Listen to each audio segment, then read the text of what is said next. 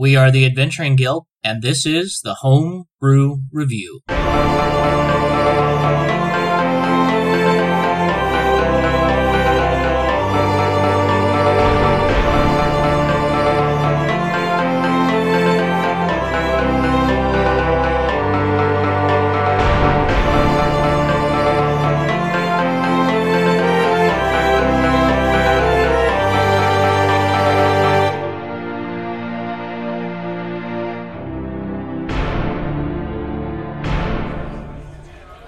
Thank you once again for joining us for another episode of the Homebrew Review. This week we will be running through the Underdark and Out of the Abyss. With me this week I have Braden, Mike, David, and Micah, and we will be going through this very first one in the Neverlight Grove. Yeah, in the Neverlight Grove, which is kind of the Myconid home within uh, the Underdark. So we will go ahead and get started with reviews. Hello everyone, Braden from Australia back once again on the podcast, and today I'm going to be playing Chark, the Terran Commander.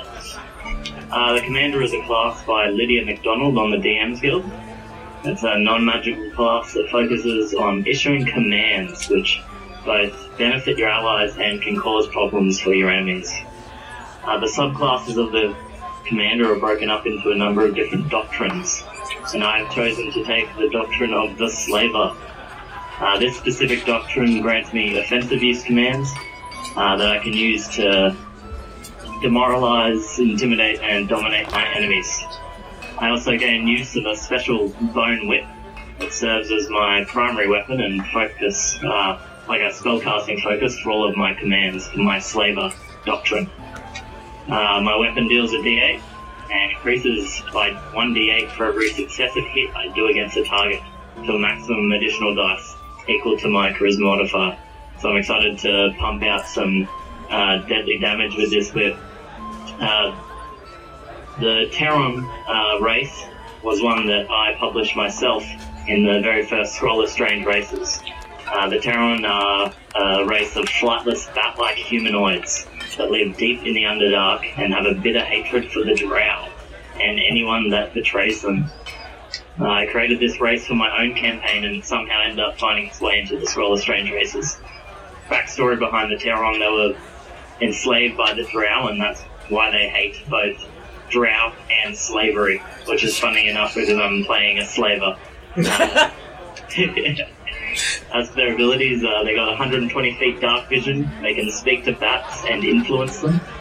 Have some sharp claws they can use for slashing and climbing and excel in hiding at hiding in dark places.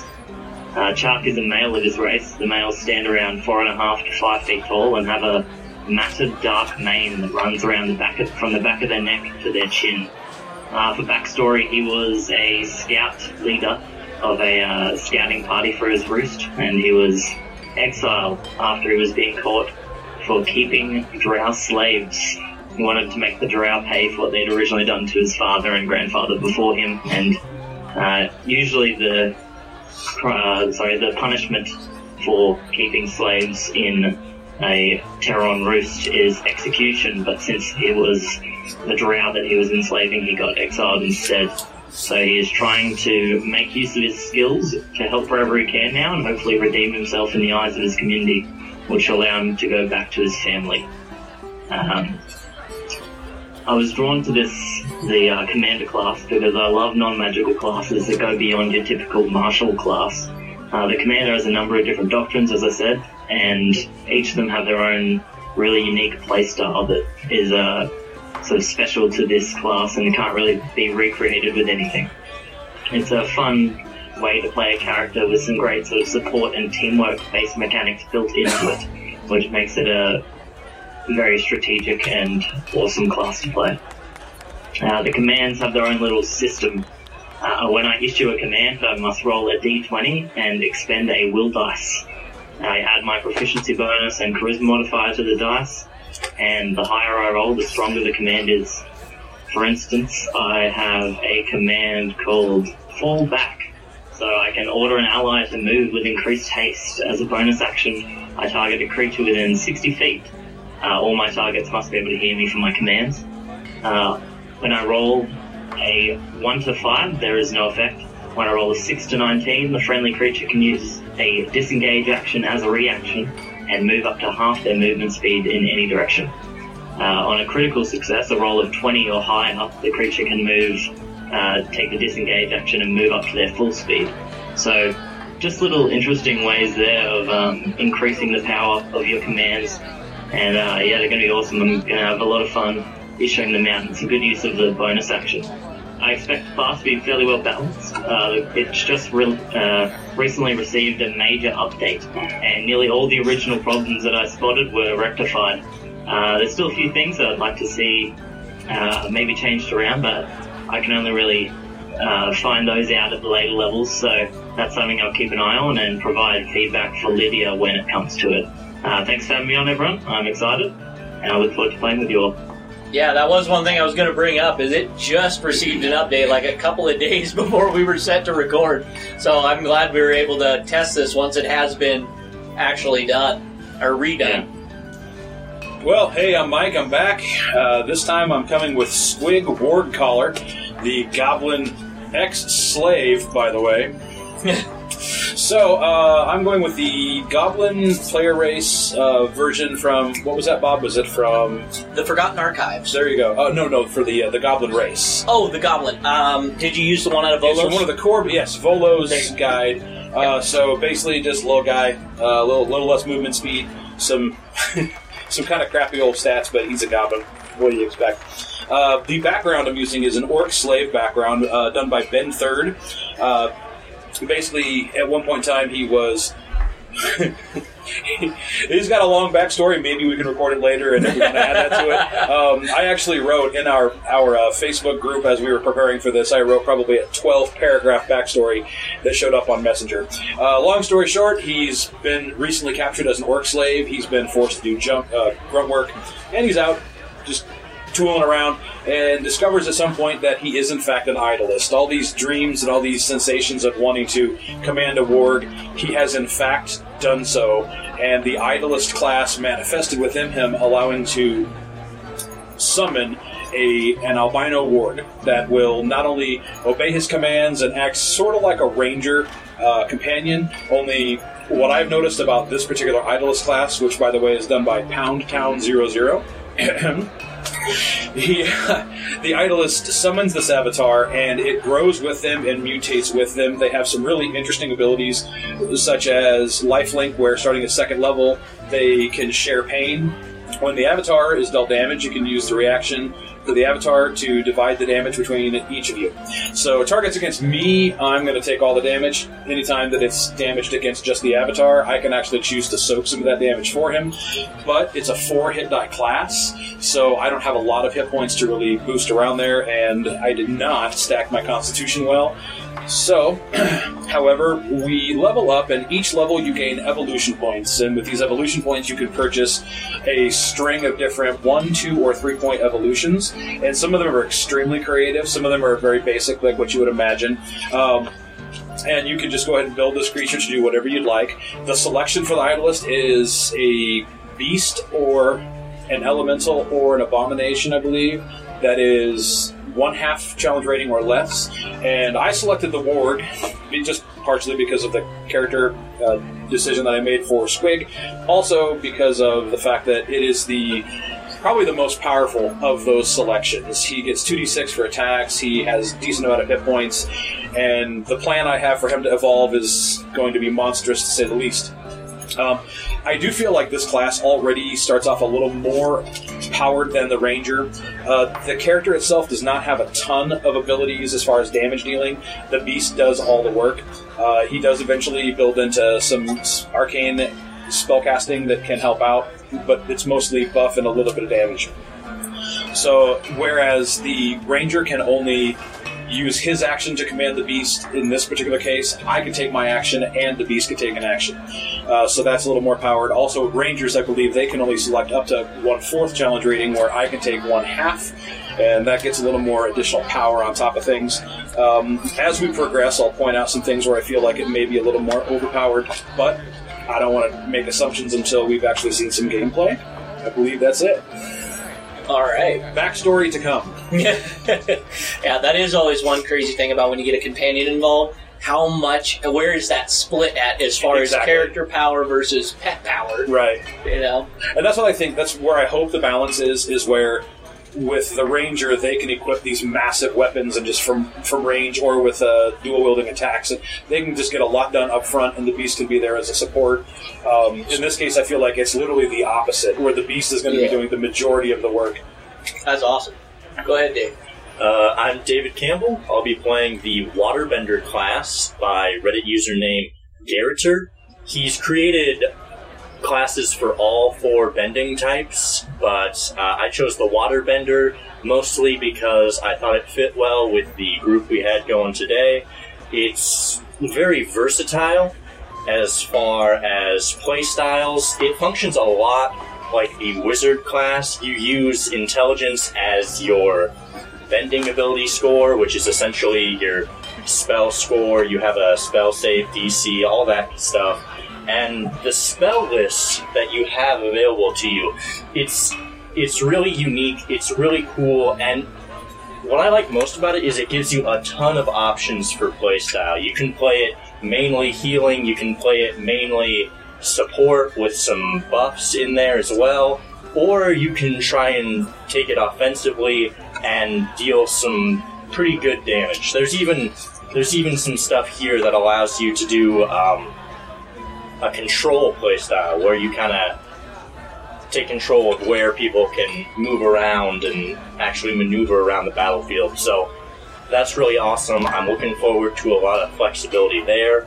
Uh, my character is a human waterbender named Unaktu of the Nanuk clan in the Northern Water Tribe. He is the first son of a noble family, and his backstory is essentially uh, he had finished his education and he was kind of climbing the ladder, so to speak, that most young nobles go through as they go through leadership positions. And he found that he really didn't fit inside that society. He felt a calling more as a healer, taking advantage of those types of waterbending abilities. But uh, that didn't really fit with his father's expectations for him or the expectations of his family because he was expected to you know, eventually take on that role as head of the family in a leadership position and do that as a healer would be unthinkable.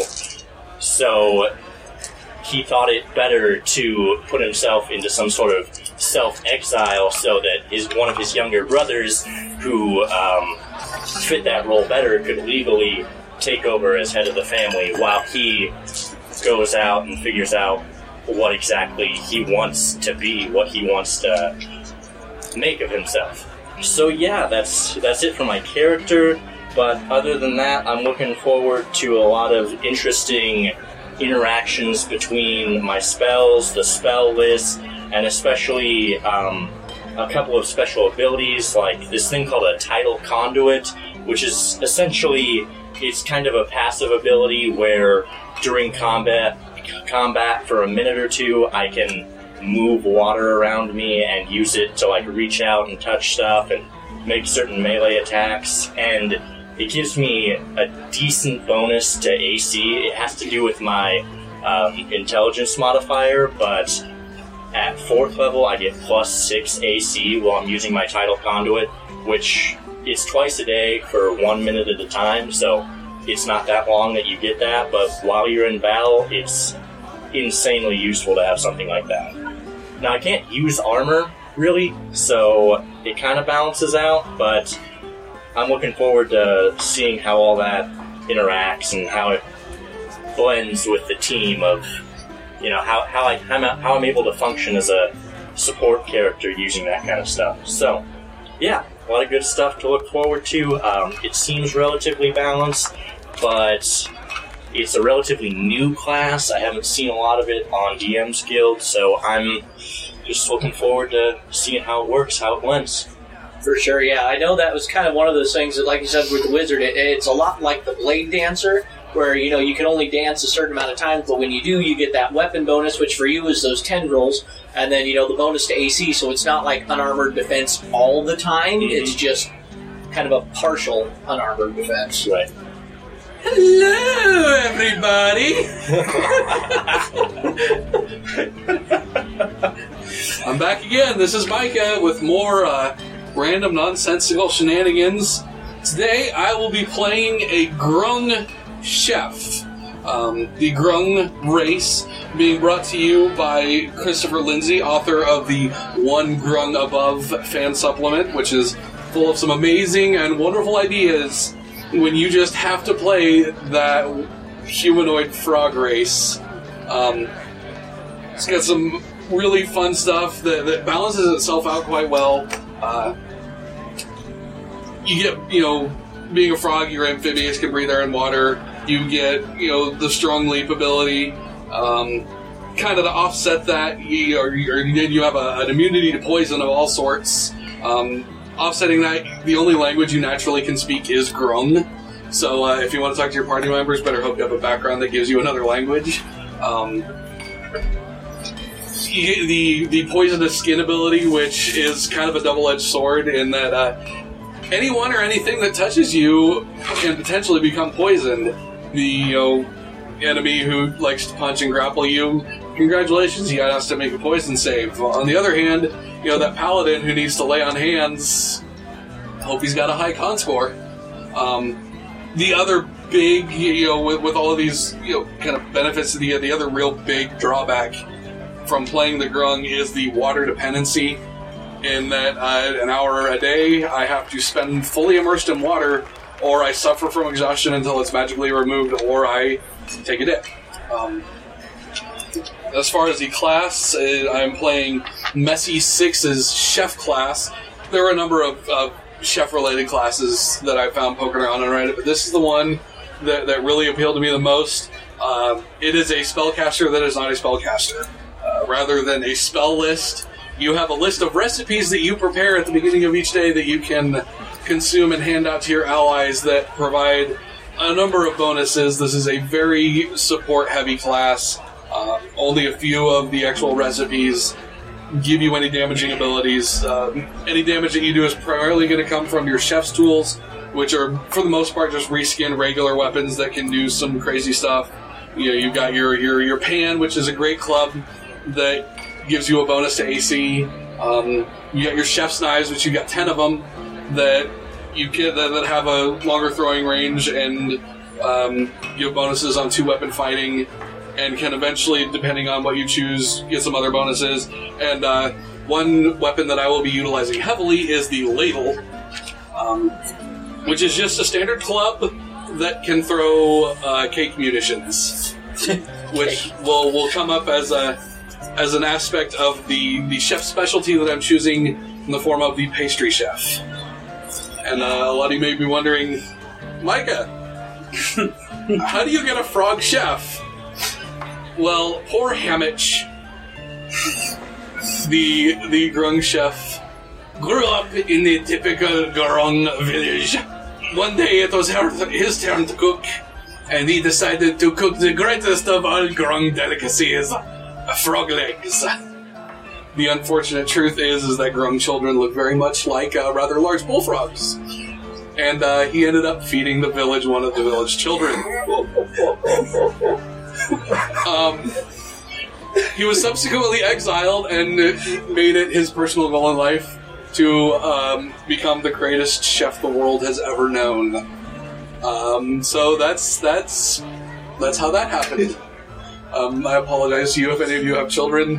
Grung view their children in a very different light because they have so many of them. So, uh, yeah, looking very much looking forward to playing this. Once again, this is going to be a little bit sillier. You know, when I'm handing people fireball truffles and and pan fried skewers to eat to give themselves bonuses to do ridiculous things. Uh, eventually, get to the point where uh, I can, you know, give someone the ability to automatically crit on their next attack after they get hit with an attack.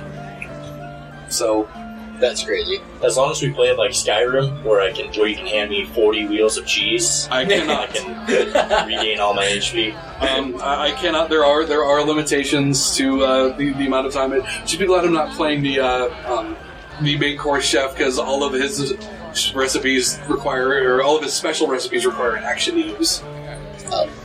I'm, I'm not gonna lie. If there isn't a joke about hammage and sandwiches, I'm I'm gonna be disappointed with this game as a whole. You know, I thought my background was a little tragic. Living in an orc cage for a couple of years, receiving beatings every day, forced to, to scoop the poop. Yeah, I never cooked a kid. yeah. I'm, I'm not gonna lie. I, whenever somebody comes up with anything that is backstory or character roleplay or whatever involved, I, I don't even bother asking. Micah wins. I mean, it's just it's just what happens. It's become the benchmark. Like, it's what I strive to achieve every time. And I'm like, oh, yeah, redneck goblin summons a giant wolf. No, I am superior. Yeah, All right. It's all good.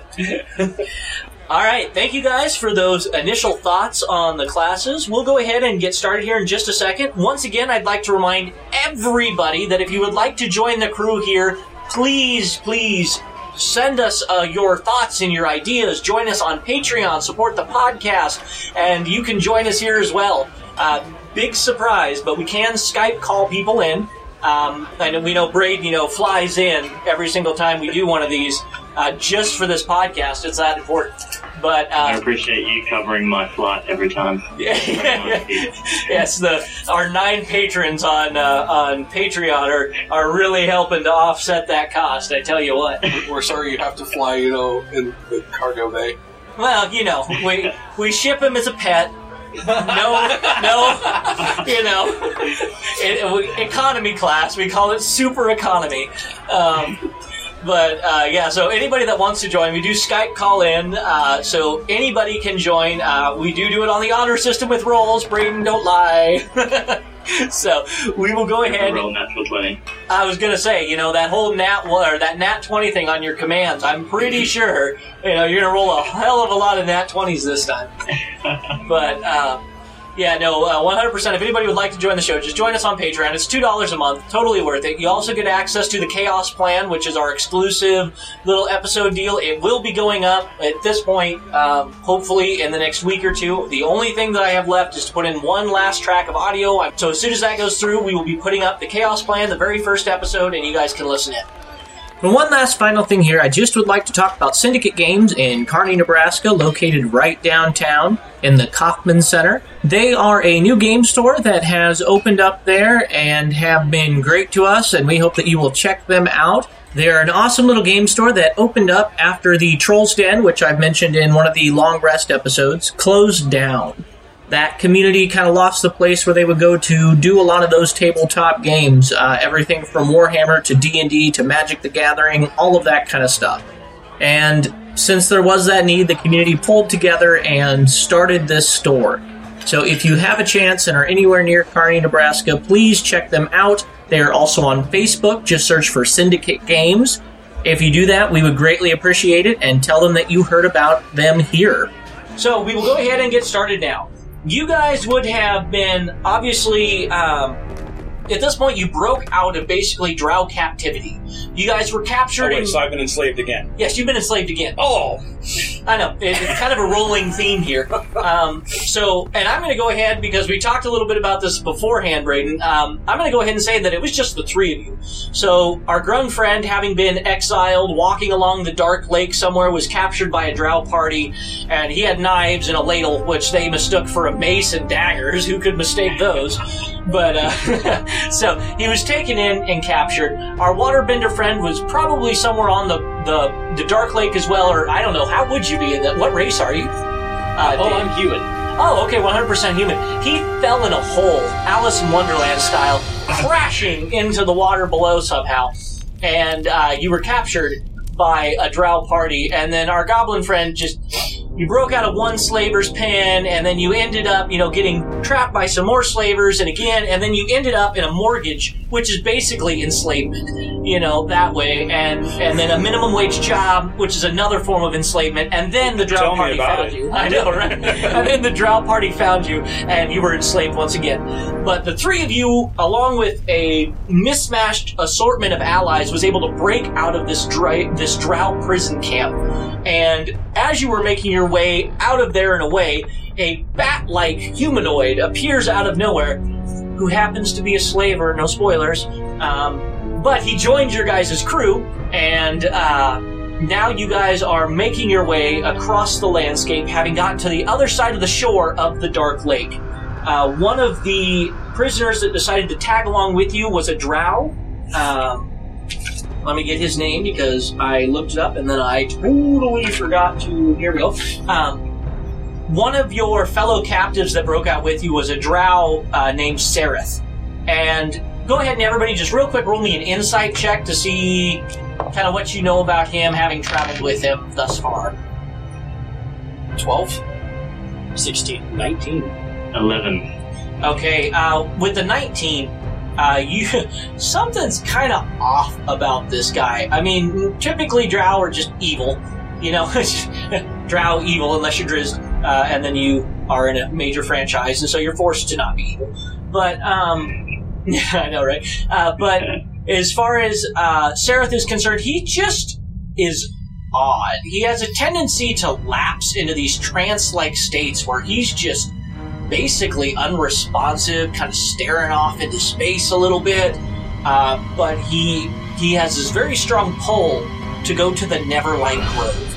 And being from the Underdark yourself, um, uh, Micah, and uh, I'm assuming you as well, Braid. Uh, Yes. yeah. Both of you would know that the Neverlight Grove is kind of where the Myconids hang out, and they're about as chill a group as you're going to find. So, you know, it's not the worst place that you guys could go hide out for a little bit, evading these drow patrols. So you've made your way all the way to the Neverlight Grove.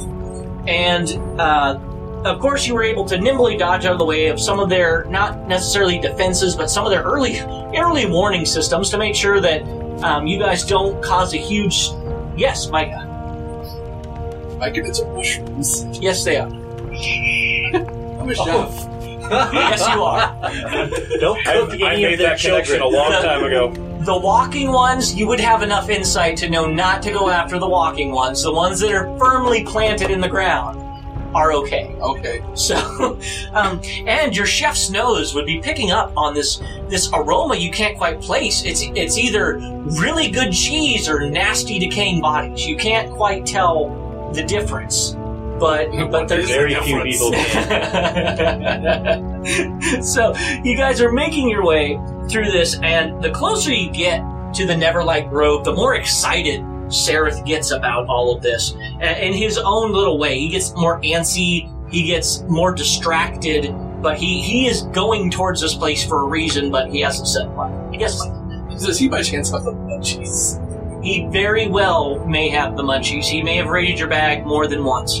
Um, If you were the best, I would for him. But he is a rogue, and yeah, he, he is a rogue, and with that very high sleight of hand, he's been able to sneak treats out of your, your pouch of culinary delights without necessarily touching you and getting poisoned in the process. Though he's hallucinogenic enough as it is, you're not sure if you'd be able to tell the difference if he did.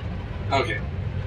So, you guys continue through this this wide passage until you get to kind of a very uh, the change in the landscape is very dramatic. You get to a point where the the dark stone make parts or makes way for the more beige and brown tones of mushrooms and the bioluminescent um, fungi that are all over are much more concentrated in this area.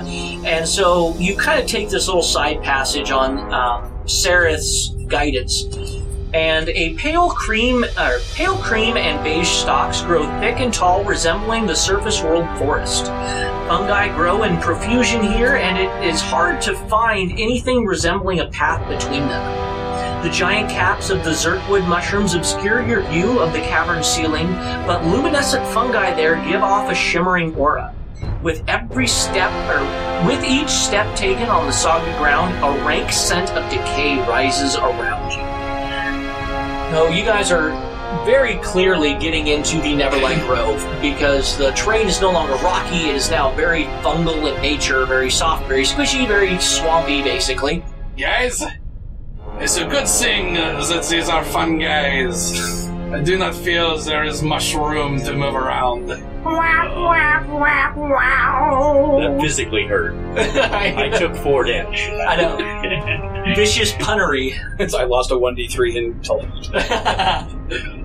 All right, so you guys continue walking through, and you see large myconids walking around, uh, kind of in the distance a little bit. But none of them really seem to notice you or do anything like that because you guys are just kind of walking through without causing a whole lot of issues. So as you continue in further, uh, you get to a very large kind of pool lake looking type area. Um, so you guys kind of get into this very wet, damp cave full of nothing but fungi and and slight decay. You see piled up on one of the far corners, you know, bodies of carrion and whatnot that they found and kind of stacked up and mold and whatnot is growing off of them. You guys approach this area and a very large myconid comes up to you and you guys would have enough knowledge to know to not attack them when spores shoot out of them. It's their way of communication. And so, sure, spores shoot out of them. Uh, you hear in your head a very deep voice ask, Why do you come to the Neverlight Grove? Ask Zendrau. Oh, uh, Sarith just says, I, uh, I needed to come here. Uh, so, er, something is happening here. I need to come here. And, like, he's, he's just kind of sing-songy, bobbing his head a little bit. I'll just whisper at the mic. I do not think he is right in the head. uh, the Myconid would agree with you, but he doesn't seem all that shocked. He he says, "Let me go get the sovereigns. They will be with you shortly. Please wait here." Do you guys just kind of let him walk off? Do you kind of just set your bags down? Do you stay on alert? Is sovereign a good thing? Most likely. I would definitely like go over to like the, I'm assuming there's kind of ambient fungi just around, like growing on the walls and the floors and stuff, right? Yeah. I would, I, I would definitely ask, like, are, are, are these your kids? Are, are, are these? Do these grow into to, to you, or like how does that? Are, are these a completely different species, or Yeah, another puff of um, of spores would come out, and he would say, uh, "That would be in the circle of spores. These are just the regular fungus that grows in this area." Okay, I'm still confused, but I'm not going to ask any more questions because the, the thing you're doing where you talk with spores, that's kind of freaking me out. I don't want. Yeah, and this would be like 100% in your head. Like, they don't visibly have mouths or anything like that. This is all telepathic. And you would have run into, while you were within the, the prison of the drow, you would have run into Stool, who was a little Myconid buddy, but um, for some reason or another, he would not have accompanied you on this, either through going his own way or he might have been killed in combat, something along those lines. But he was a really tiny little Myconid. Um, so yeah, you you would he he was the little he was the mini uh, he was the baby bell. Baby portabella um, that had not yet grown up, um, and we, we're pretty sure we know what happened to the baby portabella mushroom, but uh, nobody's going to say it out loud. Look, that's a little mushroom. so you guys wait for just a couple minutes and you see two larger than the regular um, myconids approach you um, the one has a very very large uh, cap on the top of their head and the other one has uh, more of a pointed cap.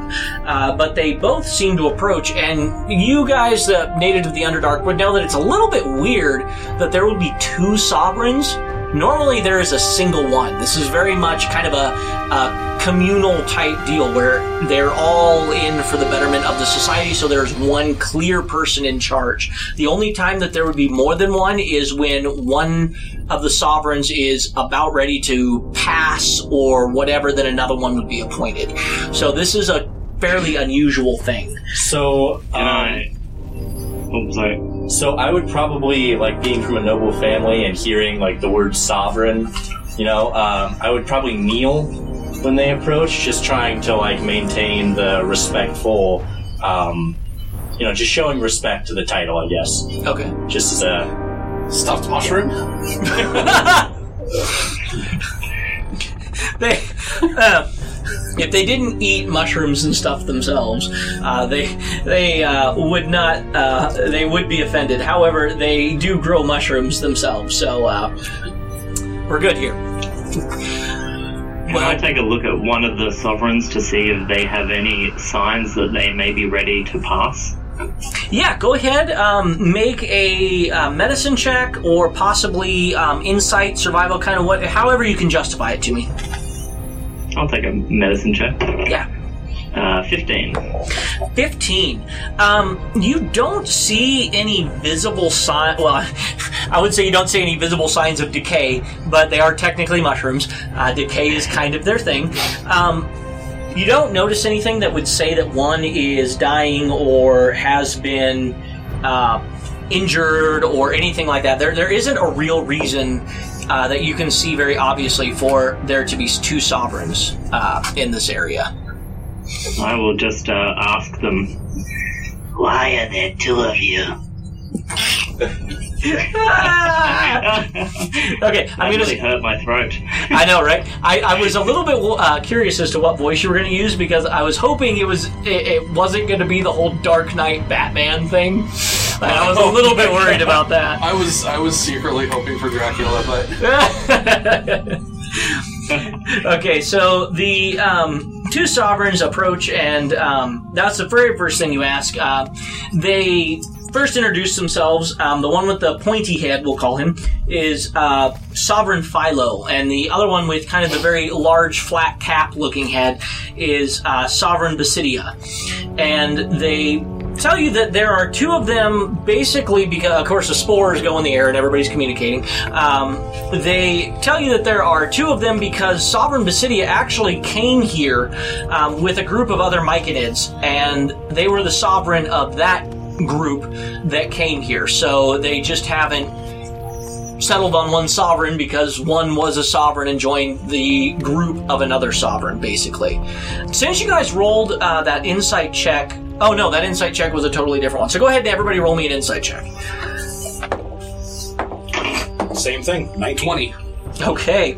Anybody that rolled higher than a ch- uh, 12 realizes through the conversation, um, just kind of through the talking, that Sovereign Basidia is kind of uncomfortable around um, Sovereign Phylo, choosing to kind of step away a little bit, you know, not, not shy away like it frightened, but just seems uncomfortable um, with the entire situation that is going on but they basically just uh, welcome you here, ask why you're here, you know, say you guys, uh, they call you softers, which is kind of a strange term, but you guys would know that softers are basically the term for any creature that has flesh as opposed to something else.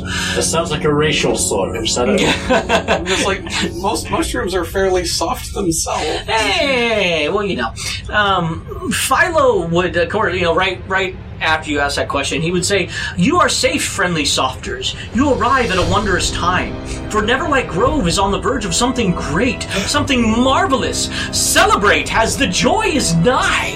Finally, something good happened to me. Question: Have you hired the caterer? a caterer? Someone to cook a grand feast for the celebration. a grand feast. That that would be wonderful. One is already planned, I'm sure. We we um are doing the celebration in honor of the great cedar. She is the one that will bring joy to us all. She is the the, the one that we are celebrating. A wondrous and glorious surprise that you have joined us. But who is this again? She, she is the great cedar. She is a tree. Tree? Tree? Question mark. None of these myconids have any experience with the surface world. Um, They might have seen roots around. Very true. That would be one hell of a tree that could put a root clear down there. Um, but you guys, uh, uh, Micah and Braden, um, both of you are almost like visibly shocked when he uses the term she and her. Like Because myconids, typically they're yeah, myconids are gender neutral, for lack of a better term. They don't have gender, and so for him to speak about some myconid with a gender is kind of weird. but we won't assume that. He spews like a man, though.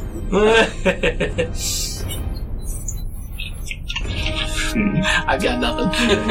so, you guys kind of, and when he does use those kind of terms, you see Basidia kind of just really confusedly look his direction. Like she or uh, Basidia has no idea what Phylo is talking about. Like looks really confused in this. It is good to see that I am not the only one. Okay. So is this thing that Sarith is talking about? Is that what this is? What's that? That something was. Oh. Sarith said something was happening. Is Yeah, That, is that what this is all about? Sarah, um, just kind of, he's like, we need to stay for this occasion. I mean, it's gonna be something joyful. Why, why, why would you not want to stay for that? Because you are freaking me out. and I am not going to lie, it is making me uncomfortable. Says the hallucinogenic frog. Only hallucinogenic when I cook things I think Shark would be looking at a Sarith just like death staring him this whole time because he has a bitter hatred for all Drow. Just every word he says, he cringes as like, okay. Well, Sarith would definitely not notice at all. He he is far enough. Like, I don't want to say that he's insane, but he's got enough bonkers up in the head department that he would have no idea, and he would probably take your glare to mean, you know, you're trying to get his attention or something, and he would he would probably like, yeah, what's up? Dude, read the room. Yeah, dude, read the room. Awkward turtle. All right. So, um, they would, after you know a little bit more talking, uh, offer you shelter and whatnot for the night. Um, you know, especially if you're going to stay for the celebration, you need to be part of this. Everybody does because it'll affect the whole Underdark. This great and magnificent celebration. The joyous time is upon us. turn to Basidia and say, What is he talking about? she would um she would kind of ignore the question until uh Phylo is focused on one particular character other than you talking to them, uh, and then she would, in your head, uh, uh, kind of while he was distracted, say, "We'll talk alone about this later. Go along with it for now." This all seems very awkward. I am interested to see how this plays out. Okay, would you guys like to ask him any kind of questions or anything like that? Or are you just going to accept their hospitality, wait for Phylo, who's super excited about whatever it is, to kind of go wander off? What would you guys like to do? Do you have normal beds? That's a weird question, but I just I, I don't I, I'm trying to picture a mushroom bed, and it's not. I, I The ground should be soft enough to accommodate you softers. Great. Oh, Bitterfang makes a great pillow. okay. They would offer you food and drink that they think is appropriate. Iron pot out. they they would offer you food and drink that would be appropriate for softers, they believe. And Grung, um, Mr. Grung, whatever you want me to call you. Um, let's see, Hamich. Um, you would inspecting these ingredients. You wouldn't eat this, and you've eaten some pretty bad uh, things in uh, your time. just, just orange cake. Isn't he putting in any orange Have a Extract. slice of orange cake. you could do it with extracts. The Drow have all of this kind of crap. So, you know, with the with the recent popularity of Drizzt, you know, they're all you know dressing up like Drizzt and you know malls and that kind of stuff for the kids. You know, making money that way. So they're able to import that kind of thing into the Drow Underdark. cosplay. Exactly. Yeah. All cosplaying as the same drow, who Eh, is you know. diametrically opposed to their. Entire right way of life. all right. Let's go with it. So the Basidia after Dark great again. yes. So Basidia, um, basically after Phylo has is off on one of his really long rants, and you guys are clearly getting bored by this discussion. Um, says, Phylo, why don't I show them around the grove? I'm sure they'd be very interested to see what is all around here. Trying to break away from that, would you guys, you know, take the hint and kind of say, oh yeah, we want to see everything, or do you guys want to sit through more of Phylo's discussions? No, let's go. Um, Walk. Okay. Um, Basidia then, uh, you know, manages to shoo Phylo off eventually and offers to kind of show you around and actually does it as you guys are walking. Um, while Basidia is giving you a kind of very uh, glanced over um, overview of this entire area, saying, "Oh, this is a circle of hunters. This is where those track down creatures that have recently passed, you know, so on and so forth. They put them here. You know, this is the circle of builders. Um, those that harvest the resilient fungi that they use to craft everything out of. You know, this is the circle of growers um, It's like where fungi is cultivated." they build with some serfs, and they get mad at me for cooking one child. Basidia would just ignore that entire comment, not really knowing enough about the Grung to, to speak one way or another. Um, continues, and then um, eventually, when you guys are far enough out of earshot of earshot, uh, and they talk only with Spore spores, um, yeah, exactly. Um, when you guys are far enough away and kind of alone, um, Basidia would kind of stop you guys and express um, fear that Phylo may have contracted some sort of diseased spore, and it's starting to affect the whole colony. And since you guys are are outsiders, you know you should be safe enough that, that if, if you would help, you know, figure out what is going on here, uh, Basidia would be be you know more than happy to help you know in whatever way that that they could to to make it up to you guys in payment. You know, they don't have gold or anything like that, but Basidia can brew potions and whatnot if you guys need, or or kind of whatever you want in order to to pay for this this service of attempting to help. I have no problem helping, I suppose. I do think that our wackadoo is already under the influence. Basidia would definitely notice something is wrong because the Myconids have had, you know, extensive um, interactions with Drow. So, you know, the fact that he didn't, the very first thing, pull out a scimitar and start choppy choppy would have already set off the danger sensors on something isn't right here. And the, the strange behavior, along with the fact that um, he's talking about this joyous celebration, despite the fact not knowing that there was a joyous celebration here until he got here, would definitely set off some warning bells. And so Basidia would have, you know, kind of stepped just far enough away out of the spore field to only communicate with you guys and not Sarith. I'd like to think I'm keeping my sort of hand on the uh, handle of my whip this whole time while I'm looking at the drow, just ready for anything to snap in case he goes mad and starts attacking people. Yeah, exactly. And you would notice that um, the now that he's here, he's even more out of it than normal.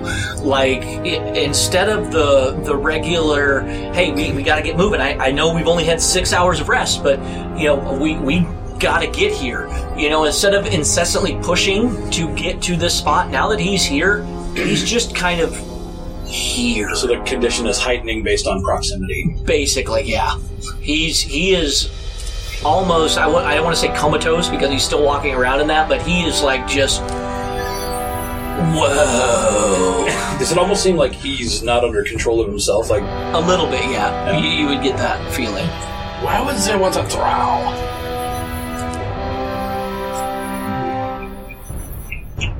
Might say to Basidia then, uh, what do you want us to do?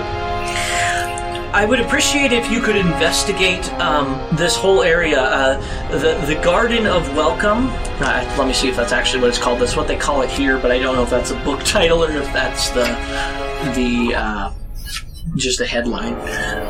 Okay, um, just investigate the grove here and uh, tell us what you find. You know, report back to me. Let me know what you find. Nobody has been allowed anywhere near Yormungus uh, in for so long that we we don't know what's going on up there, except for the newly formed Garden of Masters, which is. I don't know why Phylo would create an entire new grove or uh, an entire new circle uh, as we have always been sufficient enough with the circles that we have. Everybody performs a function, but only those who have who have taken in Phylo's fervor of this celebration are invited into the circle of masters. That seems very not like your people. Yeah, it 100% agrees. Like, I know, right? Like, so it says, uh, basically just to investigate what is going on uh, and report back. As, as other than your drow friend, your group doesn't seem to be as you quite eloquently put it, wackadoodle as half of the myconids in this area. Now, do you guys encounter like a lot of drow or like Not very frequently. Occasionally they come in, including uh, one that seemed to. Or let me see if it's actually one. Um, we, we did encounter Drow not long ago, but after they were found and brought to Phylo, we haven't seen them since. I'm assuming they were expelled from from the grove, but I was not aware of it. did they did they seem weird at all like Sarith? Or, They were searching for somebody. I do not know who, though. It, it was a typical scouting party.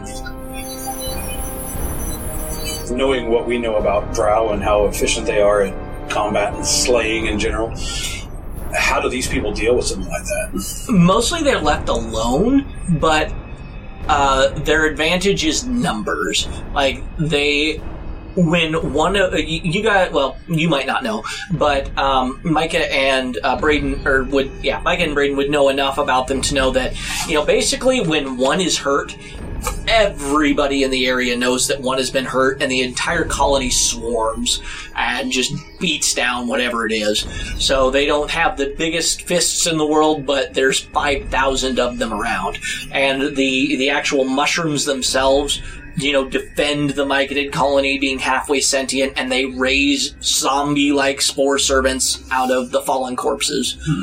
So they're, they're pretty nasty when they have to be, but for the most part, they're very peaceful. So, So, the the Drow Drow would, would be better off utilizing diplomacy rather than coming in with force. Exactly. And you guys would have a very sneaky suspicion when told that they were looking for somebody or something, that that somebody or something is you guys, having escaped from prison and been on the run basically since then. Actually, they got here before us. they know their way around. This is true. Yes.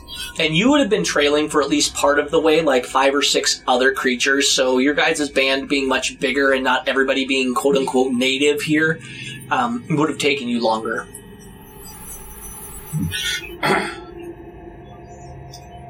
I do not have a problem helping you with your problem. I feel that uh, you are good people. Air quotes. and that I, I have great respect for food that knows its place. Oh, shit. okay. Uh, To quote a friend, similar situation. I don't talk to my XP. exactly. I, I remember during the charity game at least one murder hobo sticker being made and handed out. Uh, Anyway, um, back back to the thing. Um, yeah, Basidia would offer any aid that that you guys need, um, saying that they are a, um, a competent uh, alchemist, basically. That you know they can create potions and whatnot um, if you guys need them. Uh, they also have a small cache of things that they have taken off of softers that have died nearby that they have drug in, you know, and used for fertilizer. Basically, they've kept those items separate. And if you guys help out, you will get this cache um, for helping.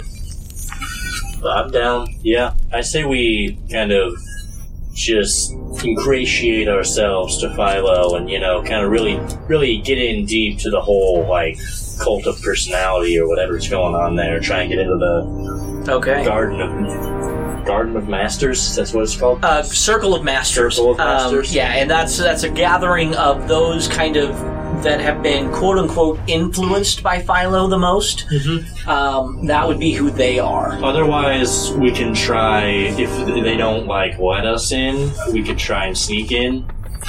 I don't know when these things sleep, but night, I'm going whatever to. that means down here. Yeah, you would, uh, you know, speaking with your friends, you would know enough to know that they basically just commune with each other for like eight hours. They all sit in a circle and shoot spores, and everybody does a mass melding, is what it's called. And going full Vulcan here with mind melding kind of crap. But yeah, that's basically what they do. Personally, I would like to limit my exposure to Phylo and these creepy spores of creepiness. You would know. Go ahead, Bryden. Are they? So if you're immune to poison, does that mean you're immune to the spores? Ooh, I didn't think about that. I don't think so because there isn't. I mean, they can do poison spores, um, but I don't think. I think you would be immune to the effect of poison, but you wouldn't be immune to the actual. Yeah, the actual Yeah. telepathy. I think that would take something like mind shielding or one of those kind of spells because it's it's basically just the spores when they they touch you. It makes some sort of telepathic link, you know, because you're being touched by the spores. They're able to communicate because it's not a constant effect. Once they do the spore thing, they can communicate for like an hour or 24 hours or something like that with you without having to redo it. As long as you're within a certain radius of them. We had a similar situation where a person who was immune to fire, he was still under the effect of a fire, like an ongoing Emily kind of thing. Yeah. Um, he was still on fire himself. He just simply took no damage to it. Mhm. Um, so Yeah, we had that come up with Wall of Fire, I think, with the Ultroloths in the last um, game that we did, uh, where the Ultroloths just basically walled themselves in along with you guys in a wall of fire. Um, so they were burning, they just didn't take any damage from it. But, uh, yeah, so um, uh, the city would say that up at the top, uh, or up a ways towards Yormongus, which on the map would be um, past those two lakes a little bit and that one mushroom. There's kind of that raised area before the very large cap mushroom in the back. Um, that is where nobody else is allowed. At the uh, kind of towards the south a little bit of that, you can see kind of a small trail going up. Um, there are two guards that he has stationed there that nobody is allowed up there but him and the Circle of Masters. So Basidia would say that that would be kind of where to start looking. By the way, that is a humongous fungus. You, you would know enough about it that your mungus is quite literally part of the biggest sentient creature in the Underdark, and it takes up an astronomical amount of the Underdark. It's it's one big myconid connected sentient type being. So even though it is a giant mushroom, the quote unquote roots for this would extend miles and miles and miles, all one living creature. So you would, you guys that are native would know that. So the ultimate delicacy. I don't know if I would want to eat that. I feel like every magnet within the Underdark would have a problem with it. Very likely. Okay. But I Um, do wonder what it tastes like. well, you might get a chance if you get a little bit closer and investigate the area. I will lick it when we get. All right. So, would, what would you guys like to do then? You guys would kind of be after taking this tour. Um, you would be kind of right where that smaller pool is, um, kind of in the center of the map. Uh, not that the viewers at home have any idea where that is, but uh, kind of in the center of the map, you would be a little bit of ways away, um, kind of near one of those smaller pools of waters where the tour would end, having taken kind of a round of the entire lower area. How high are those cliff faces leading up to that raised area? Uh, the cliff area, let's see here. It doesn't give me any specifics, but judging from the scale of the map, um, I would say probably somewhere between 5 and 10 feet tall. I'm guessing if nobody's allowed back there, it would be tall enough that you couldn't easily see it. I have a climb speed of 25 feet. Nice. Well, and this would, um, at least from the flavor text, um, this would all be kind of a soft and doughy consistency, uh, the Ugh. entire area. So you could probably, without a huge um, uh, problem, be able to climb this. pretty quickly. Is everyone is everyone pretty stealthy? Could we stealth our way across there without the guards noticing? Um, You all do have advantage on stealth if you wanted to try it. That's. I'm down for that. Yeah. I got a fairly Yep. high dex. Okay, so then you guys just kind of pick an area when there aren't a whole lot of mic and it's looking and you know, do the look both ways Scooby Doo style and each one at a time kind of to shoot up the top of this. I know, right? I'm waiting for some sort of like uh, tunnel type deal, and there's going to be all these different tunnels, and somebody will run through the right tunnel, and then the, you know, ten seconds later they're running through the left tunnel, going into a different one, and just this whole you know crazy mix here.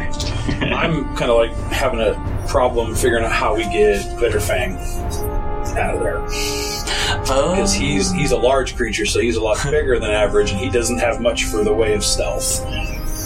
Yeah, he would not be able to fit into one of these cloaks of Elvenkind, unfortunately. Yeah, Collar or not. I, I I can like not banish him, but I can release him. But it takes ten minutes to summon him back.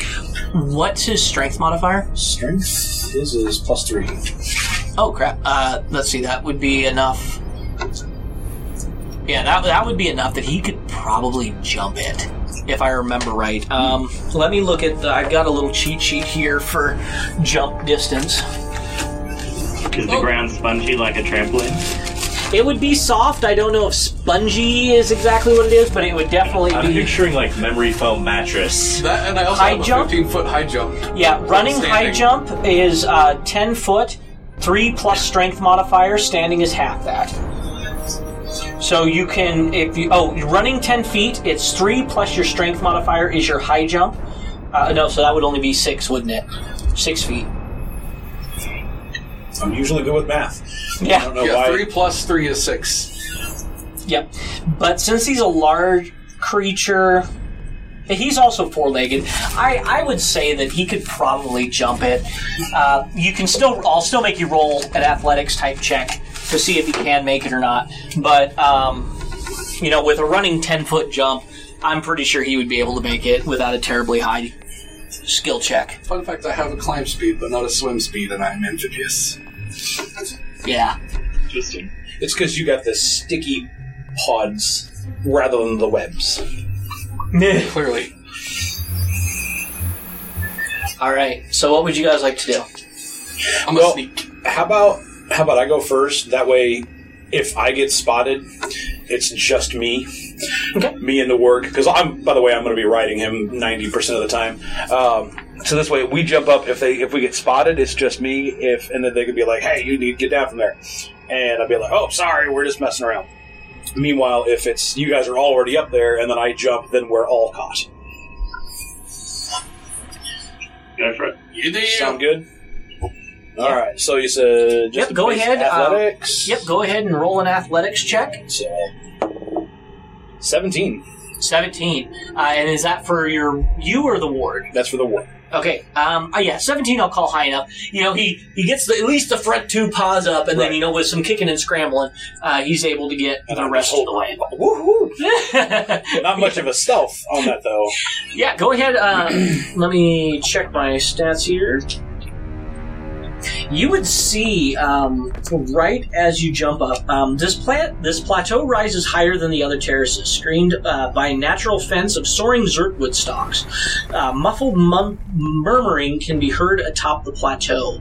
Um, as you look over uh, this area, you see. If you weren't a goblin, I would probably say something along the lines of you see something that would make you vomit or run and scream in terror. Because there are random body parts sticking out from the fungus. There are, you know, bodies and whatnot, not, not necessarily animal like, but more humanoids with fungus and stuff growing all over them. And you hear voices and murmuring and all sorts of really disturbing crap up here. Okay. Uh, let's move to position in an area where I can at least be out of the view. Yeah, you Kind can. of motion for everybody else to come back up. Did, did anybody notice that, that I, by chance, Uh, alert no, anyone else's attention? uh, no, nobody did notice right when you jumped up there. Okay. Though, really, how do you read the facial expressions of a mushroom? Yeah, exactly. Is he looking in my direction? Yeah, Can't tell. Where exactly. is Oz? Okay, so after if we didn't hear any screaming after a few moments of him being up there, I'd probably follow suit. So another athletics or stealth. Uh, if you guys are climbing, it's far enough and spongy enough. I won't make you get make an athletics check. As long as you're, if you, as long as you don't have a negative one in strength. you're. I do have a negative one. Oh, go ahead and roll So- then, Dave. Okay, that's a strength, so that's Oh yeah, eleven. yeah, that's more than enough. You're able to get up uh, with a little bit of assistance from your friends. Um, you're able to make it up to the top, and Sarith is like, he wants to go here now. Like he's been trying to scramble up three or four times while you guys are making this check. I don't want him up here. Do you want I to try to? definitely don't want him up here. Do you guys? What do you want to do to try and keep him out? I could whip him in the face. Would that work? No, I don't. I don't want to explicit that we don't want like, you know. We'll tell him to keep watch. He he, he kind of like, oh yeah, I'll I'll try and keep watch. Actually, it might be good to have him up here because we could always, if we get caught, blame it on the clinically insane drow that's with us, saying, "Oh no, he came up here and we knew yeah, this was off limits, so we were trying to get him to come down and uh, don't look that other way." We're So that, that that that very rarely works. From personal experience. All right, as you guys get to the top and you all kind of look around. Um, as I get to the top, before I do anything else, I'm going to reach into my chef's pouch and pull out a lasagna al forno. Excuse me, what? He's got a lasagna in his bag, Dave. Keep up. I've got a lasagna in my bag, and I am going to, as a bonus action, consume this lasagna al forno. Thanks for sharing. This small slice of this small slice of lasagna it is a small slice is filled with ricotta, chopped onion, and ground beef. What? Go ahead. I'm just like you guys are in the middle of goddamn Underdark, running away from Drow, basically prisoners and fugitives on the run. But let me grab my ricotta and my ground beef. It's only no. It's it's it's a it's a small slice and it's a bonus action. So this is like half a second that he's just like. I've eaten some pretty nasty ass gas station food, and this is what I'm picturing this as being. I cooked this myself. Go ahead You ahead. have time to do that. the last time we made camp. No wonder you guys keep getting attacked on long rests. All that good smelling food. This small slice of lasagna is filled with ricotta, chopped onion, and ground beef. Once consumed, you gain a bonus to all wisdom checks you make for the duration. It is equal to the chef's wisdom modifier. If the chef's wisdom modifier already applies to the check, double it instead. So I'm getting another plus three to all wisdom checks I make while we're investigating Okay. for the next hour. All right. Wow. As you guys kind of collect yourselves, having you know just watched your frog friend consume an entire piece of lasagna there. Yeah, pretty much. The low, mur- the low muttering grows louder as you reach the top. Now, This is assuming you guys would have walked up the ramp, so forgive the little bit of paraphrasing differences. The low muttering gl- grows louder as you reach the top, turning into a symphony of moans, cries, and hisses. The only light comes from the few glowing mushrooms along the edge, but even in the gloom, you can't miss the sound, the source of the sounds. The heads of creatures of a dozen humanoid underdark races peek up from the ground, mold and fungi covering or growing around them. One voice calls out loudly in Undercommon, a female drow fighting to speak. Please, for your gods of light, kill me! She manages to stir within her living grave, rising a spider medallion half embedded in the bloated growth that was once her hand. Half her face is rotten and pustulent, a bed for the sprouting of scores of tiny mushrooms. The Great Cedar! Trap! She's here! The Lady of Decay! Zuggtmoy! So I take it orange cake you do not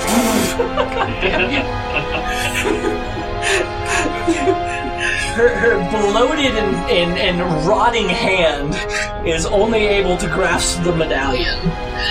Are, are you guys going to speak to her at all or anything like that? No. I'll take note of what she said, but No, we should we should put her out of her misery like quickly. That sounds sad. Okay, do you? We're out of my misery. Okay, so does somebody put her out then? No, he's a spear. No, the- just- hold on, our our drow, our our our, uh, our drow slaver is is vehemently opposed to this idea. I uh, I do not want her to have an easy death. Oh my god. okay. Um, well, you know. go ahead and anybody that wants to can roll like a medicine check or something like that to see how bad this is. No, probably 17. Nope. Eleven. Okay, she is with the 11. Uh, she is like within minutes of death. Like you're surprised she is still even even able to speak or do anything at this point because half of her face there's just like mushrooms sprouting out of it. She's literally decaying alive. Like, Cap, you're, you'll only savor a couple of minutes. It's not worth your time and trouble. Yeah. So after um, our bat friend here um, sneers in her general direction, uh, the mo- yeah, the moans of the garden's victim suddenly take on a new t- tone of fear as something moves across the foul ground. A disgusting larval creature rises up before you, showing only vestigial, vestigial fungal growths that hint that it might have once been a myconid. Welcome, travelers. This abhorrent myconid voice gurgles and spits as it speaks both aloud and in your minds at once. Are you here for the wedding rehearsal? Friends of the bride or her intended? No matter. Let the love of the great cedar embrace you as you become one of her chosen. The great body. Everybody roll me initiative. As before, as, as she's speaking, I'm going to hand our waterbender a croque-madame. This fungal, nasty larval growth is approaching you. Here, have a snack. This is quite a, a, a, a useful snack. Um, you eat it as a bonus action, so you know like right now, uh, you gain a plus three to your AC. I'll take it. Okay. As long as it doesn't put you above a 16. All right, everybody, go ahead and roll me initiative. 10. or squig and petrifying. You're going to have me speaking with a French accent. Have you ever noticed that when you go to another culture, you tend to adopt the accent? Like wherever we were in the military, you just you'd be there for three, four weeks at a time. Eventually, so right now I don't know if I want to be Australian or French. I just yeah, French Australian. French Australian. We, good day, mate. I think you just offended like four different cultures. At least. All right, so uh, 10, Mike. Yeah, 14 14. Okay, who has a higher dex? I'm a plus three. plus 2. I should I should also say I got 14, but I have a plus 4. okay, and the enemies rolled the grand six. All right, so we will go ahead and get started here. What you guys see in front of you is this weird larval, mushroomy looking creature that is approaching you. And you see crawling out of the ground as he's speaking are two drow that are rotted and covered in spores, as well as off in the distance, just a little ways, about 60, 70 feet away, are two large myconids uh, that have strange growths coming off of them, unlike the normal mushroom type myconids um, that are running towards you as well. So we will go ahead and start with uh, Chark. Uh, how far away is the drought? Uh, the drow would be right next to him, so we're going to call it uh, right now. We'll go, we'll call it 50 feet. Okay. I will, as a bonus action, click my boots of speed Okay. and move 40 feet towards them. All right. Then you're just going to kind of take up a stand there and wait for him to approach further. I will use my attack action because I have a whip, which is 10 feet oh, distance, Oh, there you go. and I will whip at one of the drow. All right. Go ahead. Ooh, that's pretty good. A 23 to hit, Very much hits. and that is only 5 points of damage. All right. Uh, that definitely did a significant amount of damage to him. You're actually surprised with how much it hurt the creature, but realistically, as covered in fungus and whatnot as these creatures are, uh, they're they're pretty bad as it is. So then, uh, Hamish. Um, I will. Uh, so they're about 50 feet away. Uh, yeah, about 50 feet or so uh, would be where the uh, Yestabrod, um, you'll find that name out later, but the large fungal or the large larval type creature, uh, he raised two drow next to him, and then the other myconids are running up uh, from either side. Um, considering that I have to pull them out of my chef's pouch, uh, then that's I will move forward uh, probably about twenty feet and pull out one of my chef's knives and my ladle, Okay. and I'm ready to go. He's ready up to cook cook, cook up a can of whoop ass. All right. Uh, a knock two? Is that how you say it? Yeah. I'm gonna use ice knife. Ooh. So that- Targeting who? uh, one of the drow in front. Okay, and isn't it a dex save? Um, no, it's an attack. So I rolled a 12 to hit. All right. Uh, the drow, no, that is not quite enough. Very Okay. close. though. I, how far away is Noctu from me? Uh, you ran up uh, 40 feet, correct? Oh, uh, not. Who are you looking for? Uh, Noctu? Oh, uh, how far are you away? I would have stayed back. Okay, so he would have still been about 40 feet away from you. Okay, never mind. Okay, so yes. Um, so regardless of whether the ice knife hits, it explodes when it reaches like near my target. So they do make a dex save regardless. All right. Uh, wh- where, who would you have shot at? The large fungal creature in the middle? I would have shot it at the drow in front. Okay. Um, that would hit, yes. Uh, I'm assuming he only rolled a 12. Um, yeah, that's yeah. So that's two d six cold damage. Wow. So Whoa. twelve cold. Oh, wow, yeah. Um, as this ice knife explodes, these tiny shards Did of ice. say knife nice? I know, right? That's this ice knife. I know, right? As this ice knife, ah, God damn it! As this ice knife explodes, tiny pieces, uh, tiny sharp shards. I know, too much alliteration here. Uh, pelt this drow, and it falls apart into lots of nasty fungus-covered pieces. So one is down. That seems rather effective. yes. On then to Squig.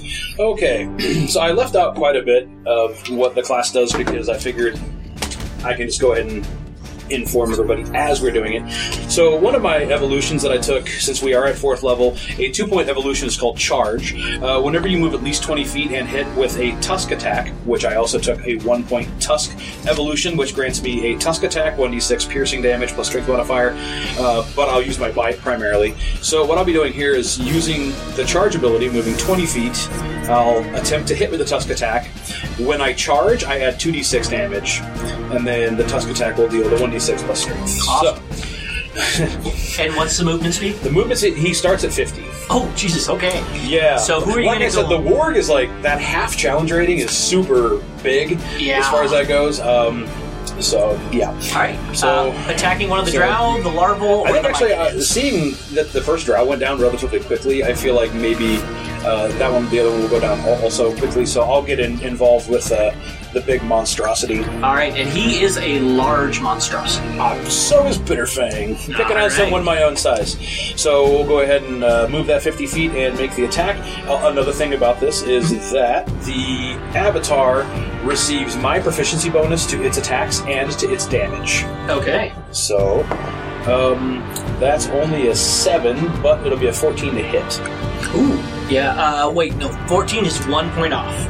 Ugh. I uh, use my acumen, which I can use once per short rest to grant an ally a bonus to an attack roll, ability check, or saving throw equal to my proficiency bonus. So plus two to the roll. awesome. Charge will hit then. Thank you. All right, so we're going to have 2d6 um, bonus damage from the charge, plus a d6 tusk damage.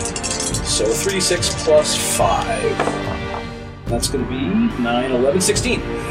Alright, 16 points. As Bitterfang launches in and Yeah. gores in with the thing. And now, also, different from the ranger, I don't have to sacrifice my action for him to do that, so I can also take an action.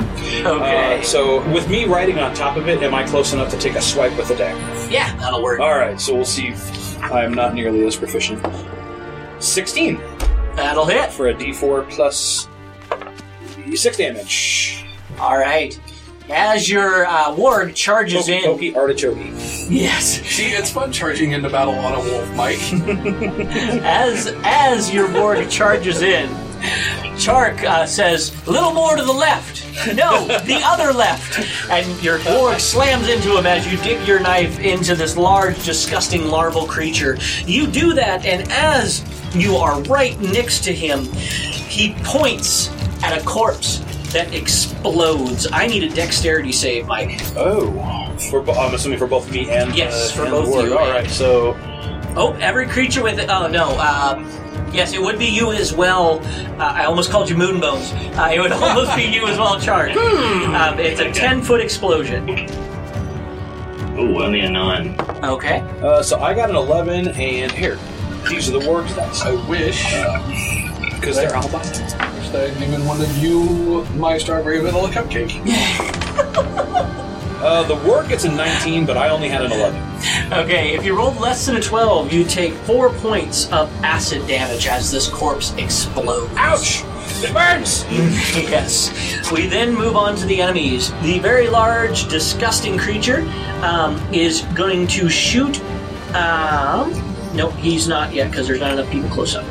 Um, he's just going to go ahead and um, I'll roll to see if he hits um, Bitterfang or uh, you, Mike.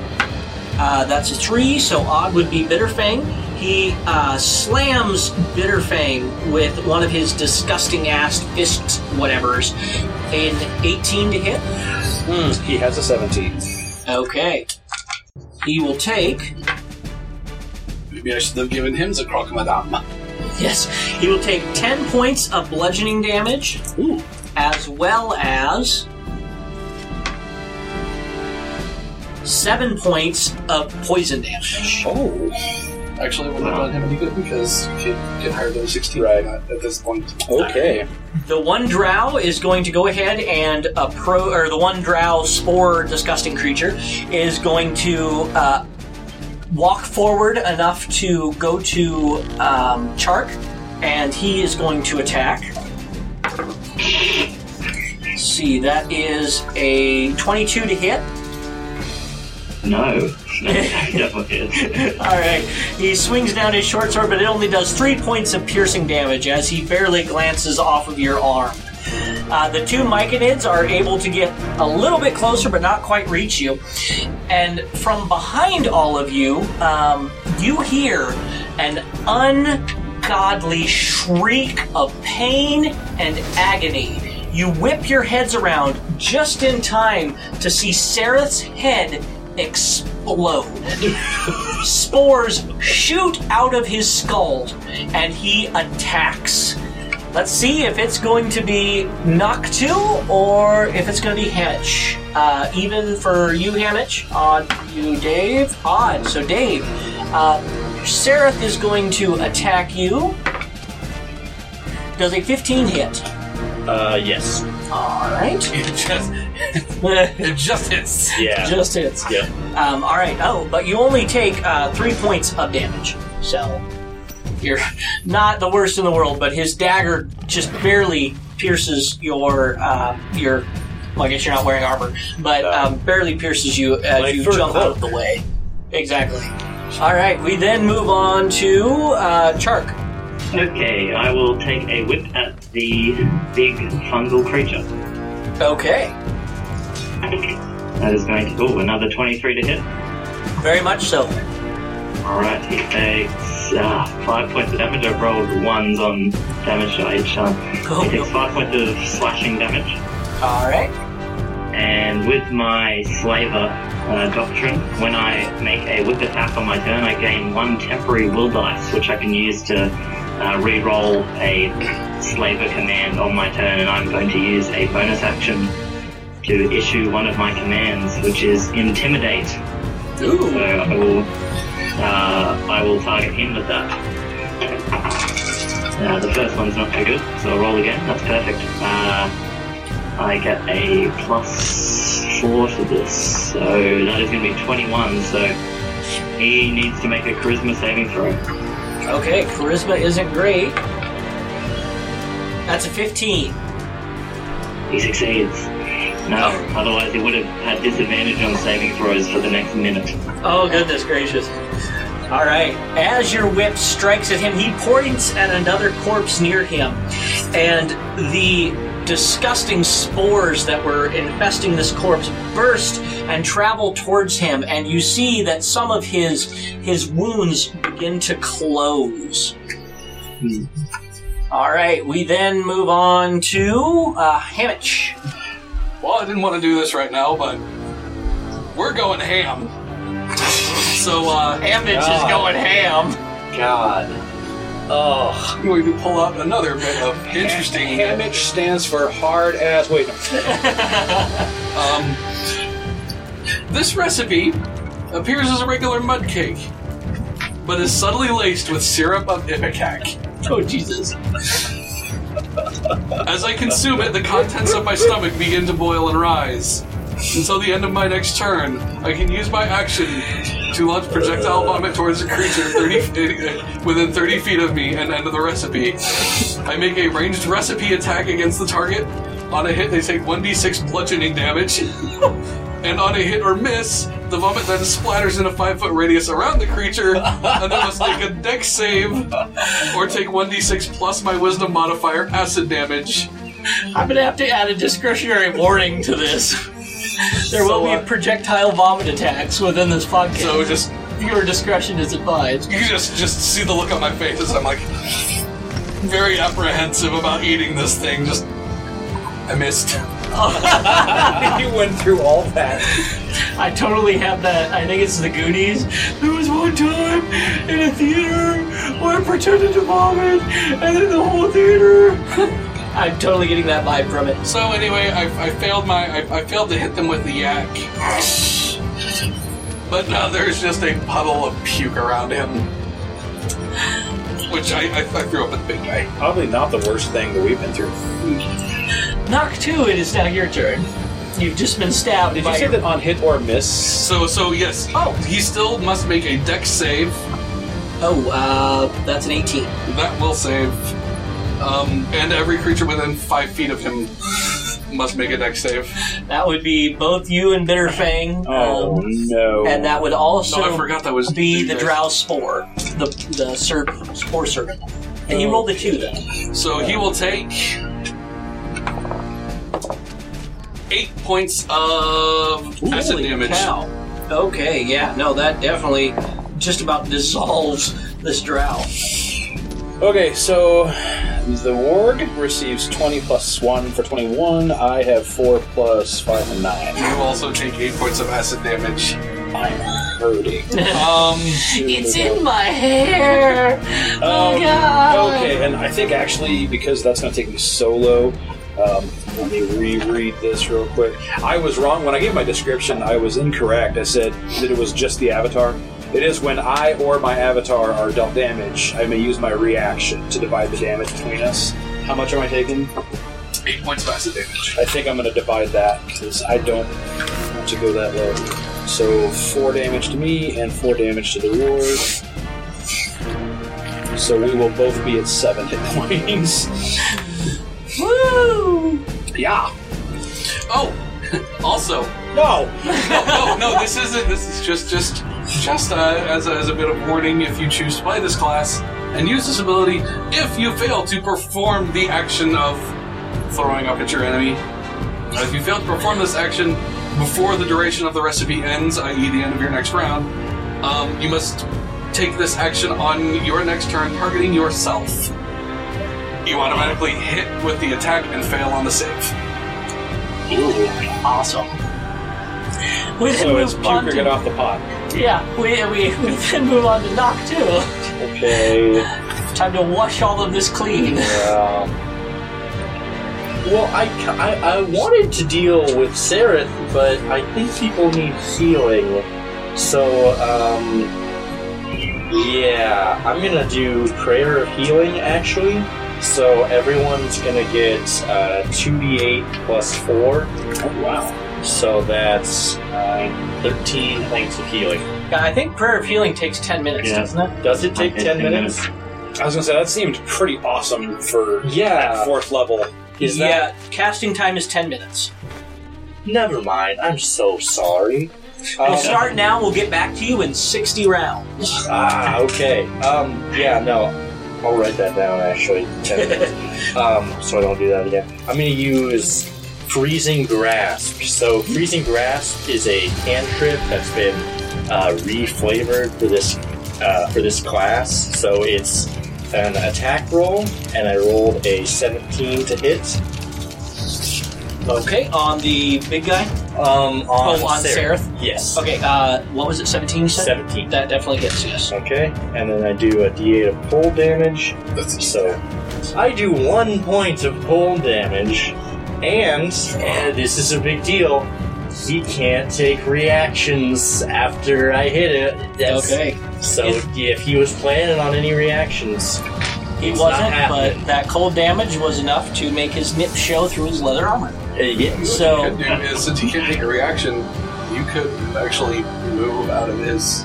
You force him to move to you to attack you, taking it out. I was I was gonna move anyway. I think I'm gonna I'm gonna move towards everyone else where that Alright. is going. You run away from the exploded head of your former ally. As, uh, as, uh, I'm really, I'm really digging the visuals that you're presenting. Is a very no, seriously, like, it's even in here that his head explodes and spores shoot out of it, like that one documentary about the ants that have that fungus that, yeah, that's thinking, like, exactly what happened. I was just thinking scanners. There you go. Yeah, no, it's it's there's some really grody details in this book. Okay, um, he is going to then, after that happens, point at yet another corpse within his range, and some of his wounds heal again as oh, they really heal as that corpse is uh, the spores travel to his person. Okay, we then move on to Squig. Hmm. I'm almost wondering if we destroyed some of the corpses, if that would just stop that from happening. Or is it just better to just like keep piling damage on him? This is like a 50 by 50 square of nothing but corpses. So Fireball? Yeah, yeah. Anybody? Fireball? like fireball would be effective. so- Yeah. da, da, da, Wait, wait! One of those scrolls we had just happened. Uh, alright, so um, now this big, this big uh, Myconid that I'm fighting, that me and uh, Bitterfang are on. Okay, so he used his ability against Sarah, right? Correct. Okay, so it's this guy. In order to avoid taking an, an, an opportunity attack, I will use Nimble Escape, which is a goblin ability. Uh, I may disengage or hide as a bonus action, so I'm just gonna like utilize that and just kind of shimmy down the back of Bitterfang to slide down his tail Yeah. and uh, disengage real quick as a bonus action. like to think you do the little flip off the tail. Yeah, like like, like Fred Flintstone. Yes. Yabba-dabba-doo. And so I'll just kind of shimmy down the tail and hop to the ground behind him, and then I will cast Cure Wounds. Which one of my spells? And Cure Wounds, mark off that I'm using it. And Cure Wounds is, because I should have been looking this up. I apologize. No, you're fine. So 7 plus 3 for 10. All right. We then. Oh, and, and Bitterfang. then Bitterfang will actually go, so. That's right. I need to put a little dash here so I remember there's two characters Yeah. on All right, so Bitterfang now locked in the throes of combat.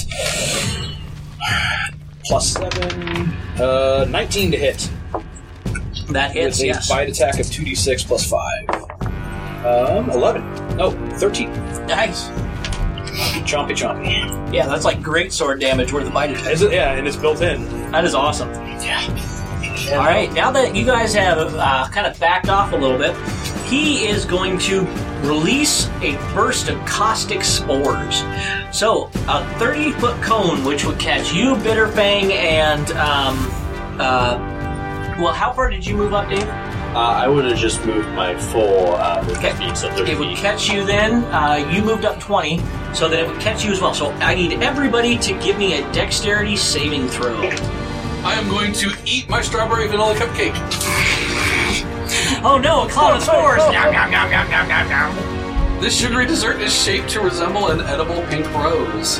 I consume this recipe as a reaction to being subjected to an effect that allows me to make a dexterity save to basically give me evasion. So I'll take half on a save or no damage on a. That is a 13. Okay, yes. If you roll higher than a 12, you are not affected by this. So uh, if you roll less than that, you take three acid damage at the start of each of his turns. A creature can repeat the saving throw at the end of each of its turns. So that is what he did. That was convenient. Ward got 13, I got 22. All right. David? I had eight. Okay, so you take it, and then uh, you chart. I got 13. Okay, yeah. So then only uh, uh, Noctu is affected. Uh, we then move on to the Drow Spore Servant. Uh, the one that is up front is going to once again attack. Oh no, because you slid off, didn't you? I did. I So, saw. trying to get in between some folks. Okay. Oh no, that he was on. Uh, excuse me, he was on uh, Chark, so he's going to attack Chark again. Uh, that one may not hit. Only a oh a fifteen. Uh, my AC is 16. Okay, so he does not hit you. Uh, his his halfway rotted arm just doesn't have the dexterity, uh, and it swings past you. The mic, the large uh, myconid adults uh, close within ten feet of all of you, but are not quite able to get to you yet. Next turn they will. And then Sarith in the back is going to advance forward, and uh, you would be the next closest, I think, because you move, move you move thirty feet, correct? Yes. Okay, then. Uh, uh, Hammett, he is going to attack you. That won't hit though with an eight.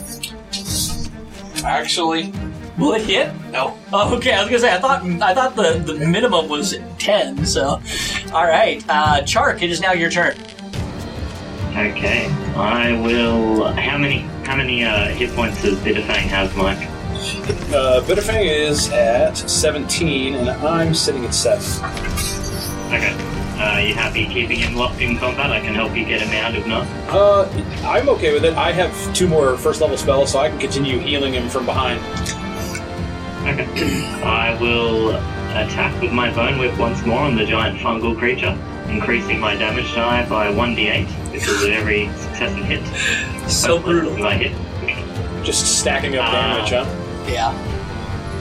That is going to be a six, uh, 18 to hit, sorry. Yes, that does hit. Alright, 2d8 damage.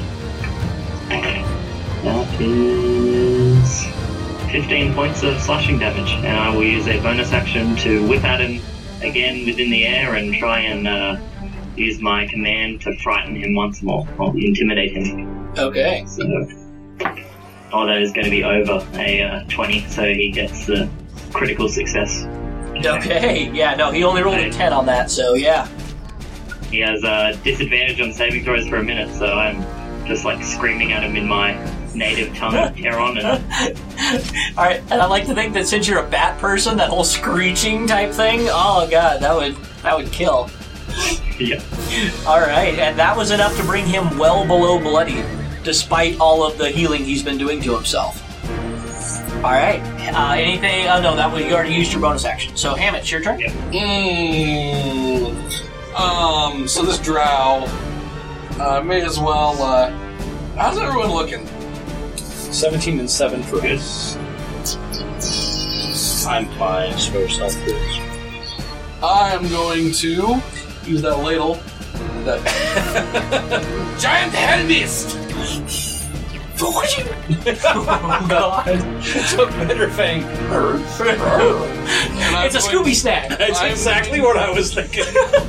I'm going to, uh, uh, utilizing my bonus action to feed, feed people recipes uh, from from distance away with the, the ladle that uh, I suppose I should I should. it's a uh, snackapult. Yeah, it's a snackapult. Um, so, so many of you you gain three special chef weapons as a part of the chef's arsenal of tools. One of them being the ladle, which is when used as a weapon deals 1d4 bludgeoning damage. But it also has a special ability. When wielding a ladle, you can feed a creature a recipe from up to 30 feet away. The creature you, meet, you feed must use its reaction to catch and consume the recipe.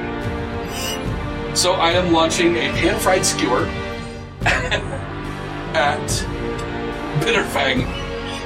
Um, Skewer attached. There are possible piercing damage there. this skewer is layered with a variety of meats and vegetables that drop, then fried until soft and crunchy. Once consumed, you become invigorated by a momentary boost of power. Whenever you make a damage roll during this recipe's duration, so for the next minute, You can choose to deal bonus damage equal to the chef's wisdom modifier and under recipe. So, for the next minute, uh, at some point in time when he deals damage, he can choose to deal an extra three points of damage. Just because I fed him. That's awesome. And then, so, as my regular action, I am going to uh, slash at the drow with my chef's knife. Oh, that one's first one of the game, too. Alright. And as I miss, I am just gonna straight up run. I'm Okay. gonna, I'm gonna, I'm gonna just go about, I'm gonna run up by the. Oh, he rolls at a disadvantage. Okay. Yeah, the, that was an 8 plus 2, so. So, once again, just because it, sh- it should be known, uh, I have a special aura from my uh, pastry chef specialty that says all creature, all hostile creatures within five feet of me make opportunity attacks at disadvantage. Actually, that would have been a 12. Does that hit you? No, it's not. Okay. I'm not even wearing my pan. Okay. Nope. Uh, so I will. I will just kind of run over by the the larger, more protected enemies Alright. in my ladle. Noctu, it is your turn. Okay, so I'm gonna cast uh, Shield of Faith as a bonus action on either Squig or Bitterfang, whichever. What are the benefits? It's just plus two AC. Does it have a minimum or a maximum that it can Um, I do? No, I don't think so. Okay. Just standard plus Um, 2, like a shield. Yeah, that would put Bitterfang up to 19. Yeah. Okay. Okay. Whichever one, one of you wants to take it. And then I am going to cast uh, Frostbite on uh, Sarith, so that's a con save. Ah, yeah, he fails that big time.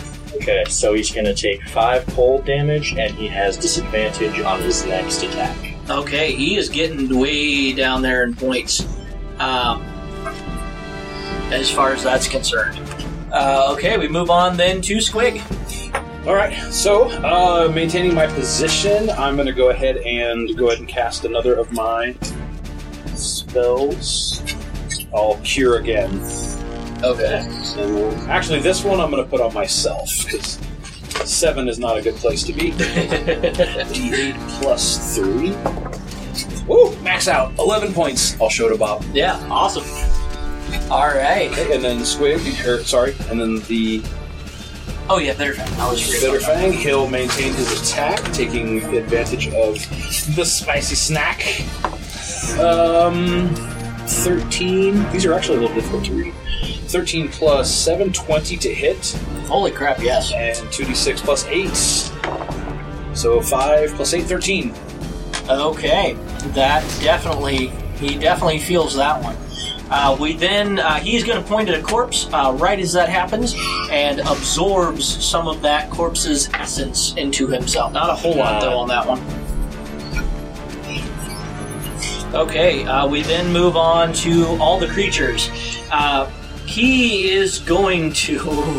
Okay, this will be fun. Um, You always love to hear that from the DM. exactly. A. Exactly. Uh, he releases a cloud uh, with a 10 foot radius that lingers for one minute. Any flesh and blood creature in the cloud, when it appears or enters it later, must m- uh, make a t- uh, DC 12 Constitution saving throw. So go ahead and everybody within 10 feet of him make a uh, Constitution save. DC 12. That would- Okay. Uh, Bitterfang will fail. Okay. I will succeed with flying colors. All right. On a successful save, the creature isn't infected by these spores for 24 hours. On a failed save, the creature is infected with a disease called the spores of Zygmutoy or Zuggtmoy, and also gains a random form of indefinite madness that lasts until the creature uh, is cured of the disease or dies. While infected in this way, the creature cannot be reinfected, and it must repeat the saving throw at the end of every 24 hours, ending the infection on a success. On a failure, the infected creature's body is slowly taken over by fungal growth, and after three failed saves, the creature dies and is reanimated. Uh, okay. Uh, we then move on to the Spore Servant. Um, the two that are alive. One of them is going to trudge forward and attack. Um, I'll roll to see who this time. odds, Dave, even, Micah.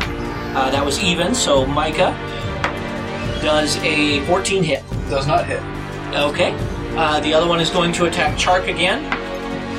Uh, an 8 or a 9 will not hit you, Chark, I'm sure. The two myconid adults have now gotten within range. Uh, one of them is going to attack Chark, the other one is going to close on Squig. Wow. So, wow, that is a 9 for you, Chark, but a 17 for you, Squig. Mm, yep. Okay. Squig, you are going to take four points of bludgeoning damage and three points of poison damage. Ouch. We then move on to Chark. Alright. I will keep attacking this giant man. Alright. And fungal creature, sorry. Oh, can I use my reaction to split that between me and the ward? Yeah. So actually, Uh, it's an odd number though. Ward took the eating the thing. Do you guys share a reaction or are they separate? Actually, uh, you have a point. It is yeah. Okay. Well, actually, does the ward get its own reaction? I'm gonna check that right now because since he threw it to the ward, if the ward takes a reaction, does that count for both of us? I don't know. You look that up. Go ahead, No. Chark. Take a look and see. Uh, that's a 13 to hit. No, 13 does not quite hit. He has a doughy consistency, and so you may hit him with a whip, but it doesn't necessarily do damage. I know how to deal with dough. Somebody make it. No, that means my uh, damage dice reset. I uh, Oh no. We'll then use a bonus action to turn to one of these creatures next to me. Uh, whoever is looking the most. Actually, I'll do it on the myconid. Okay. I will try and intimidate him, so I'll look above his head and shriek at him. oh, I'm really, I'm rolling really well. Uh, that's going to be uh, the most critical. So if he fails a charisma saving throw, it's disadvantage on saving throws for a minute. 10. Okay, he has disadvantage on saving throws for a Oh minute. no! Okay. Alright. I'm- My second last will dice of the day. Okay.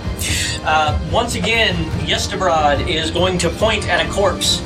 And actually, you know what? No, this time when he points at a corpse, it explodes. I need um, Bitterfang, uh, Squig, and Chark to all make, uh, let's see here, dexterity saving throw of 12. 21. Oh, that's an eleven for Oh, no. And I'm good. If you failed, you took 8 points of acid damage. Hemich. Um, running out of options of things to do, and it's making me think about things to do. You're a chef, not a singer. Excuse me, but I have proficiency with performance. I was gonna say, I think I think I've seen that Italian movie or that movie where the Italian chef is singing something while making something. Might have been Lady in the Tramp. Yeah, Disney. Everybody loves the Disney movies. um, this ladle is not doing me much good, so I'm going to just quickly uh, stick in my bag and pull out another one of my chef's knives and uh, regret this decision. um, I'm actually going to throw both of these knives at the myconid. Okay. Just All right. first knife. Will a 19 hit? Yeah, very much so. And that will deal five points of slashing damage to him. All right. The second one will also hit, and the chef's knives allow for an added, or to allow me to add my uh, modifier to the damage on the second attack as well, Okay. for six points of slashing damage. All right. He's about uh, halfway there to be in the right size for a Philly steak sandwich. That's another Philly steak. AKA, he's at below bloody. All right. Uh, once again, Yestabrod is going to point at yet another corpse. However, this one he is going to absorb into himself yet again. Ah, Not for a whole lot, but uh, he does absorb some of that.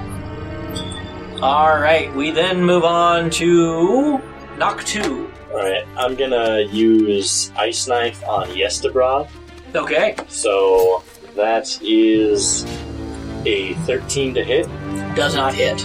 and then the Ice Knife explodes, and I need a. What is it? Dex save. He failed it. Advantage. Yep, he failed it. However, he has legendary resistance, so he chooses to succeed instead. Okay. All right. Uh, anything like half on a save? I don't think he takes half on a save. Okay. We then move on to Squig. Well, I'm at nine. Scooby's at eleven. I'm just gonna keep healing.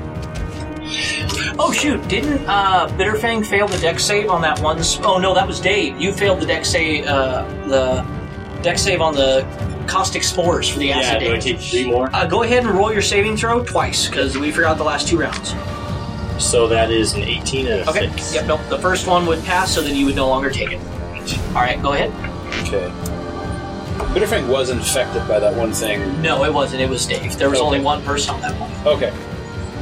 Uh, the infectious spores, though, uh, it's once per 24 hours he makes that save. Okay. And then, yeah, nothing that's going to affect us right here in the now. All right, so we'll. That's a d20. I'm going to heal with a d20. so cure wounds, uh, four plus three for seven. They'll go back up to 18. That's not 18. Sorry, they'll go back up to 16. And heal attack. Um, 12. Not Probably quite enough. not gonna make it. All right. Um, that pretty much The big guy, right? Yep. Not quite enough. All right. I was going to say, mushrooms don't have near the AC the big guy does. Uh, big guy is going to go ahead and, since he can't release any more spores for today, uh, he is just going to. He's just, "Ah! oh no! Yeah, yeah, exactly. Uh, he's just going to slam into Bitterfang. Uh, nine probably will not hit. 17. All right, but close. Uh, the uh, Spore Servant uh, that's up front is going to attack Chark along with the Myconid that is on Chark. Let's see here. Uh, that's a 9 and a 12. They're rolling terribly against me, aren't they? Yeah, they are. I'm not using my metal dice today. Uh, I'm using just regular, so I'm not used to rolling this low. Uh, the uh, Sarith is going to go ahead and attack Dave again. Uh, no, uh, is going to attack uh, Hamich again. Run up and attack me. Yep, that is a 16 to hit. Just hits. Okay. And he deals five, uh, six points of piercing damage to you. And then the two Myconid, or the one other Myconid that's left, is going to pummel uh, Squig. Oh! That is a 16 to hit. Yep. All right, you take four points of bludgeoning damage as well as four points of poison damage. I'm three. All right, Chark, it is your turn. Oh, I haven't taken a reaction this time though. There you go. All right, so we'll split that. That uh, eight, four and four, so seven and twelve. All right, Chark, it is your turn. Alright. you just used your reaction, Mike? I did just use my reaction. Okay. I will. Hmm. So there are enemy, how many enemies around Squig? Uh, there are two. Uh, there is one Myconid on Squig, a Myconid and a Spore Servant on you, and then uh, on Hamich and the big guy that you are kind of standing in front of as well. Okay. How far away is Squig from me? 10, 5 foot, something like that. He slid off the back of, uh, of Bitterfang, so he's within 5 or 10 feet. Yeah, I tried to kind of stay protected between allies. Okay. I will whip at the Myconid attacking Squig. Alright. Yeah, get him. That is going to be a 17 to hit. yes, more than enough. Okay. Uh, it is, oh, max damage. Uh, 12 points of damage. Awesome, that is enough to bring him below bloody. And then for my bonus action, I will do absolutely nothing. Alright. Hamich. Um, I am going to pull out my pan. not going to not going to get much out of it, but I'm going to take a swing at Sarith. All right. An 11 will or 12, 13 will not hit, No, not quite. and then run away All right. You take one opportunity attack. at disadvantage, At disadvantage, I rolled a three, so it doesn't matter. Uh, so that definitely doesn't hit you. and just scoot over a little bit using my bonus action to shove some orange cake down Squig's throat. Here, eat this. This cake is mixed with orange zest and coated in orange juice icing. Once consumed, you regain a number of hit points equal to 1d6 plus the chef's modifier.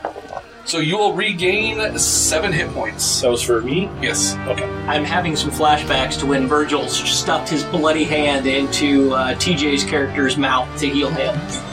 No, it's I'm just, you know, just open wide, down the hatch. open the wide, it's going down the hatch. No, no reaction required by me. Nope, because it's, uh, I'm just feeding it directly to you. And how many points was that? 7 points Awesome. healed. Awesome.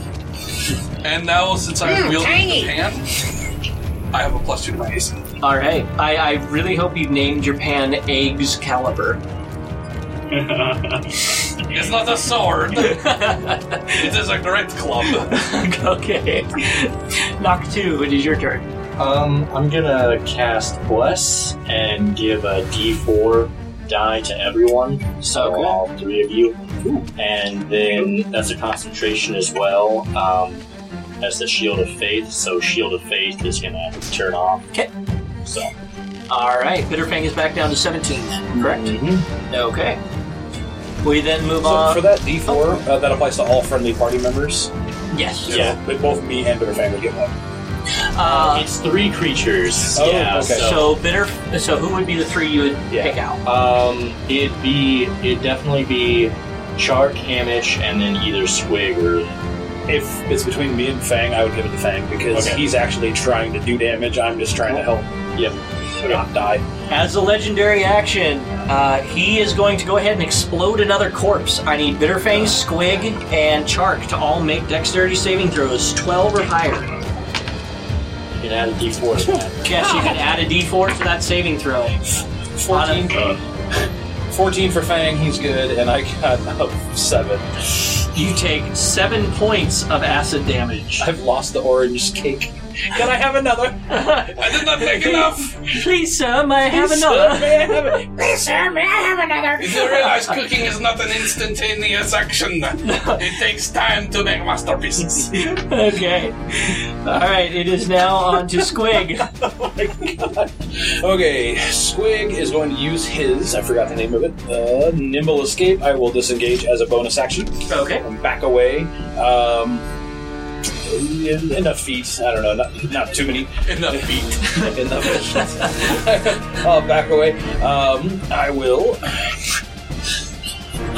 We'll start by attacking with. Actually, Fang's gonna spin around. I'm assuming that he literally could just do a 180 Yeah. and attack that Myconid that was coming after me. Yep. He's gonna do that. Just kind of rotate, so no uh, opportunity attacks. Okay.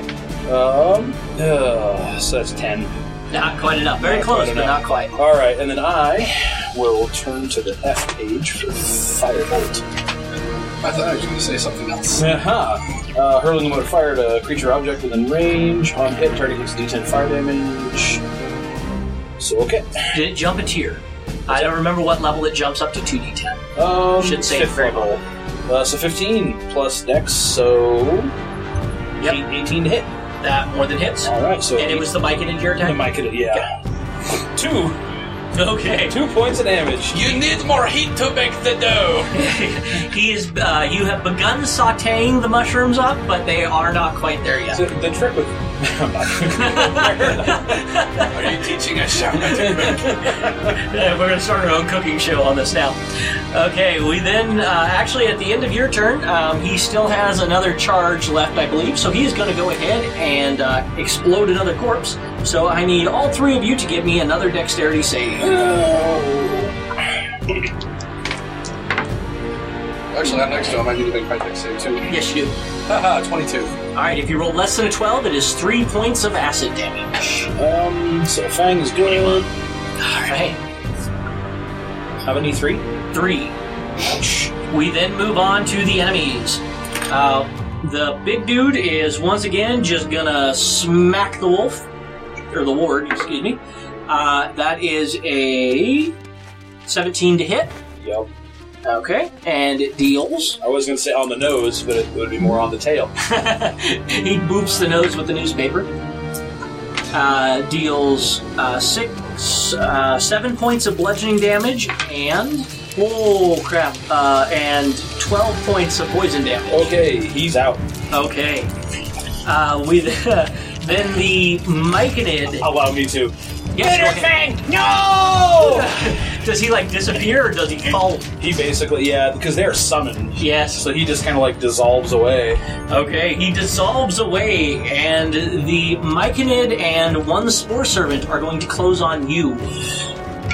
So you take two attacks. Uh, let's see, does a. Uh, well, 19 is the highest, the other one's like a 5. Okay, the 19 will hit. Alright, you will take. This may be it for me also. Yeah, you take 6 points of piercing damage. Yep, I'm I keep a, forgetting I still have that bless. Okay. Uh, let's see. There is uh, one Myconid that is going to attack um, uh, Chark. Yep. That is. Oh, that one actually will hit with a 17. Alright, excuse me, 18. Alright, you take. Where's my d4s? I never. I hate rolling more than one d4 for damage types. Okay, that is um, 5 points of bludgeoning, and. Thank you, Micah. And 7 points of poison. Oh man. And then Sarith, who is still alive, kind of, um, attacks, uh, let's see, Hamish? Uh, no, because you moved way up, so then he would attack, uh, No, I didn't. I didn't get that far away from him because it's been just like a, you know, like I move ten feet, then he follows me, then like move a little bit. yeah, I think you were still behind him, though, so he would go to you, because he's just attacking the nearest target without any kind of cause. Uh, I rolled an 11 plus a uh, 4, so 15. Uh, that'll hit. Yep. Okay, then you will take six points of piercing damage. All right, uh, that is everybody. So we move on to Chark. Well then, I will run away to a point where I'm 10 feet away from any enemy so none can attack me. But uh, attacks of opportunity currently have disadvantage on me because of my boost speed. Oh, uh, that will definitely hit. Uh, my lowest was a 17. Okay. Okay, uh, so then you will take six points. Oh no, excuse me, wrong one. There was the Myconid that attacked you.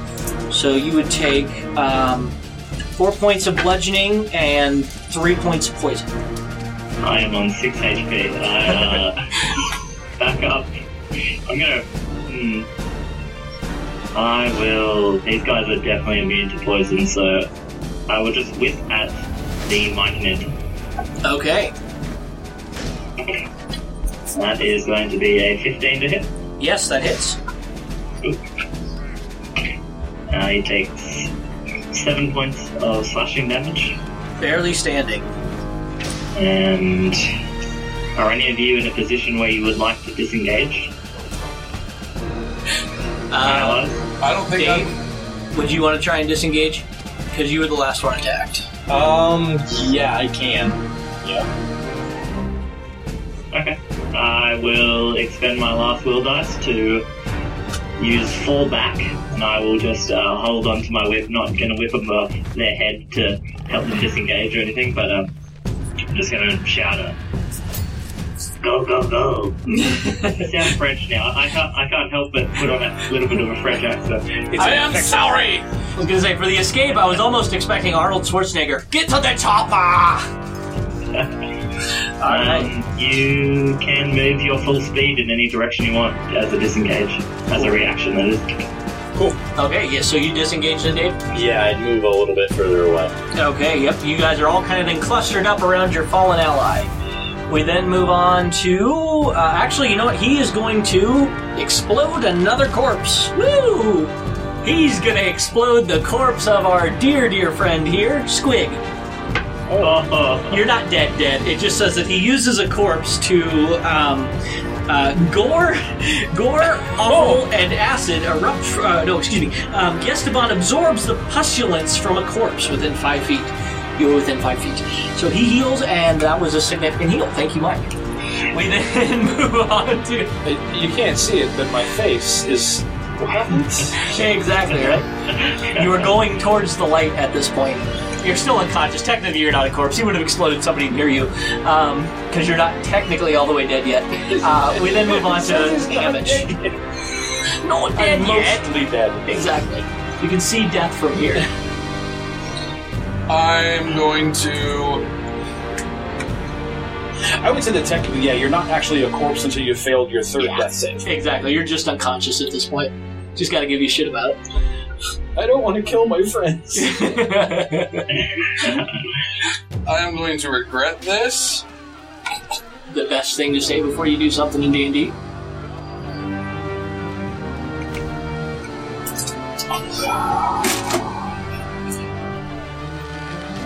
but I feel like every little bit helps. So, we're gonna drop the pan, pull out two more chef's knives, and Okay. that is a 18 plus 5, 23 to hit. Who? Uh, the Myconid Okay, yes. for seven points of slashing damage. Would that be the one on Chark or the one that dropped? The big one. Oh, the big guy. Okay. Yep. Yes, that hits. Seven. And then eight. Well, 15 probably won't hit well. Exactly what you need. Sweet. So he will take uh, another. He will take another seven points of slashing damage, All right. He is not looking good at this point. Uh, knock. and I will. Yes, go ahead. And uh, hopefully come back for the pit later as I run about another 20 feet away from the the Myconid. You drop Excalibur and it wedges itself between two stones, ready, waiting for somebody to remove it.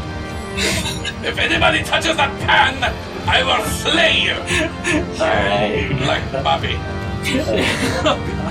Noctu. Okay, so how close is everyone kind of uh, grouped up? You're all within like 15 feet of each Yeah. other. Okay, so I'm going to, as my action, cast uh, Healing Spirit, which in my class is like five foot like puddle of healing water, and then so until the spell ends, when you or a creature you can see moves into the spirit space for the first time, or start its turn there, uh, I can cause it to restore 1d6 hit points, and then I can move the the puddle as a bonus action.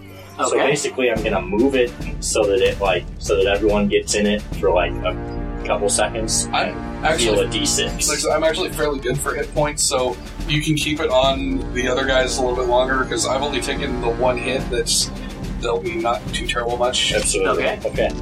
And it just heals one target within that, or everybody? Um, anyone who moves into it for the first time or starts their turn then. you could get both Mike and Chark in a single one, uh, or you could probably get both you and Squig.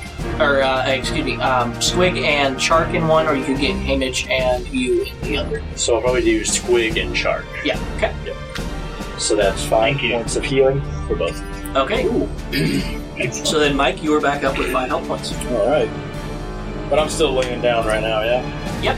But just in time because it is now your turn. Okay. Uh, well. Actually, you know, before that, he's going to absorb another corpse. I'm a bastard. It's okay. Okay, go ahead, Mike. All right. Um, as I stand up, am I in range of anybody? Are they? I mean, like, am I within melee range of anyone? No, you would have been. Okay. Um, uh, well, no, the one Mike did uh, that dropped you. Yes, you would be within that range. And how is he looking? Almost dead. I, he's very close to being totally sauteed. All right. I should have used this before, but oh, also you were talking about that bless. How does that work? Because I think I failed. to Bless that. adds lets you add a D4 to attack roll, attack uh, rolls and saving throws, isn't it? Yep. Okay. So I didn't use that. I wasn't keeping that in mind with all the things that happened before. But no point in going back. We can record. We go. We go back and listen to it. Step back about thirty minutes and Exactly. delay progress. Um, Hi, this is Mike. I did remember to use my bless. I'm an experienced gamer. What's that? Healing spirit is that concentration? Yeah, it's concentration, so you wouldn't have the d4 anymore. Okay, bless is now dropped. Well, I'm glad I got to make use of it. Okay. Um. So running in my choice, wouldn't you? stand up and let's use that. Uh, this might be a little overkill. Let's use that scorching ray. Okay. The, the, And you roll those individually so you can change targets halfway through if you want. oh, that's Technically, you're supposed to declare your targets as you're doing it, but I don't care.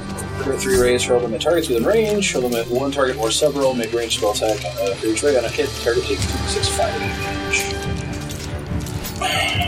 You say he's not looking too good? Oh, Lord, no. Um, then just in case I miss with one, do I roll the same attack? uh, Different. I roll for each bolt, right? Yes. Okay, so let's say let's do two at the Myconid that's on me, just in case I miss with one of them, and we'll do the third one at the big guy. All right. So the two on the Myconid. That's three. Uh, 21 and 17. Both hit. So 2d6 and 2d6. 6 damage and 5 damage. 11 total. He has the perfect golden brown sear on the outside as he falls. Oh, as he falls. Might I uh, bother you for some heating of my pot once we uh, take a rest? Yes, you hit Excalibur and completely melt it into a nothing but slag. If we survive. if we survive. Um, all right. So next bolt on the big mo- monster hit. 13 plus 3 for 16. yes, All right. That's it. 2d6 fire damage. 2d6 sauteing damage. Yes. Um, 6 damage. Not bad. He is really not looking good. He's the lowest he's been yet with you guys. All right. We then uh, move on to them. He is once again. Uh, he's going to slowly. I don't know what you want to call it. Undulate forward. He's a giant larva. Um, yeah. He moves forward, forward and attacks. Uh, let's see. Uh, I guess Squig, you would probably still be the closest. Yeah. So he's going to slam into you. 17 to hit. Yes. Okay. And thank you for the d4s, Micah. He deals. Uh, let's I see. can see it from here. I'm back down. Okay, yep, you're back down. You also take an additional amount of poison damage, but it won't matter. Um! I'm immune to your poison damage. exactly. You can't kill me if I'm already dead. I am immune to his poison damage. All right. Uh, the Myconid uh, that's attacking Chark along with the one Spore Servant will do so again. Both will hit. The lowest was a 17. So you will take um, from the one. The Myconid will deal six points of bludgeoning and three points of poison, and the Drow will deal three points of piercing. I am down. All right. Uh, then we have uh, Sarith once again. Sarith is going to attack Noctu. That will definitely hit with a 22. Uh, only dealing to you 6 damage. Only. Only. it's better than max. Alright. Uh, Chark, it is your turn. I'll make a death saving throw. Alright. Uh, fail. Okay. One failure. Hamish. Two, four. Pulling out two more chef's knives. I've got four left after I throw these. Okay. And throw them at the big guy. Alright. Clench your cheeks, this could get messy. That is a 12. I thought that was a one. No, that misses, unfortunately. That does hit though. Yes, it does. Unfortunately, I'm only dealing six points of slashing damage. Okay. I was just like, why? My knife has failed me. Noctu. I'm gonna. So I'm gonna move my healing spirits around to the two that are down. It's still there, so you can heal both of them. Yep. Okay. So that's one point of healing. You're both up. wow. Thank you. And then, um, are is anyone else like within 30 feet of them? Or Yeah, everybody is kind of within 30 feet. Okay, so I'm probably gonna move it over to Amage. I'm fine. You're fine. I've Uh, taken six points of damage this entire fight. I'm gonna move it towards myself and give myself six points for a d6 of healing. So Okay. that's two for me, and then So moving it is a bonus action, so I'm also going to cast the cantrip Frostbite at um, probably the Myconid, and that is a uh, con save. Oh, okay, gotcha. Yes. Disadvantage. All right. That will fail with a whopping two. All right. So it takes one point of cold damage. I recommend a different die. Yeah. That's, uh, Yeah, go raid my the problem box. is I've those got are it. red, and you're a waterbender, so you need to be using. oh blue. yes. Oh. Yep. Oh, Yep. that is Cold the Now, see, elemental opposites, you've actually been hamstringing yourself. this whole time. Exactly. I get that. And then the Myconid has uh, disadvantage on his next attack. Okay. Uh, we then move on to should we do Squig. yes, Squig. Okay, uh, well, I'm standing here. I'm back. I will stand up with one health. And Deja vu again. let's see here. Deja vu. Um, so, what's left exactly? There is one Myconid left that dropped um, Chark. There is uh, Sereth still that is pummeling from the back, as well as another one that is on Chark, and then the big guy.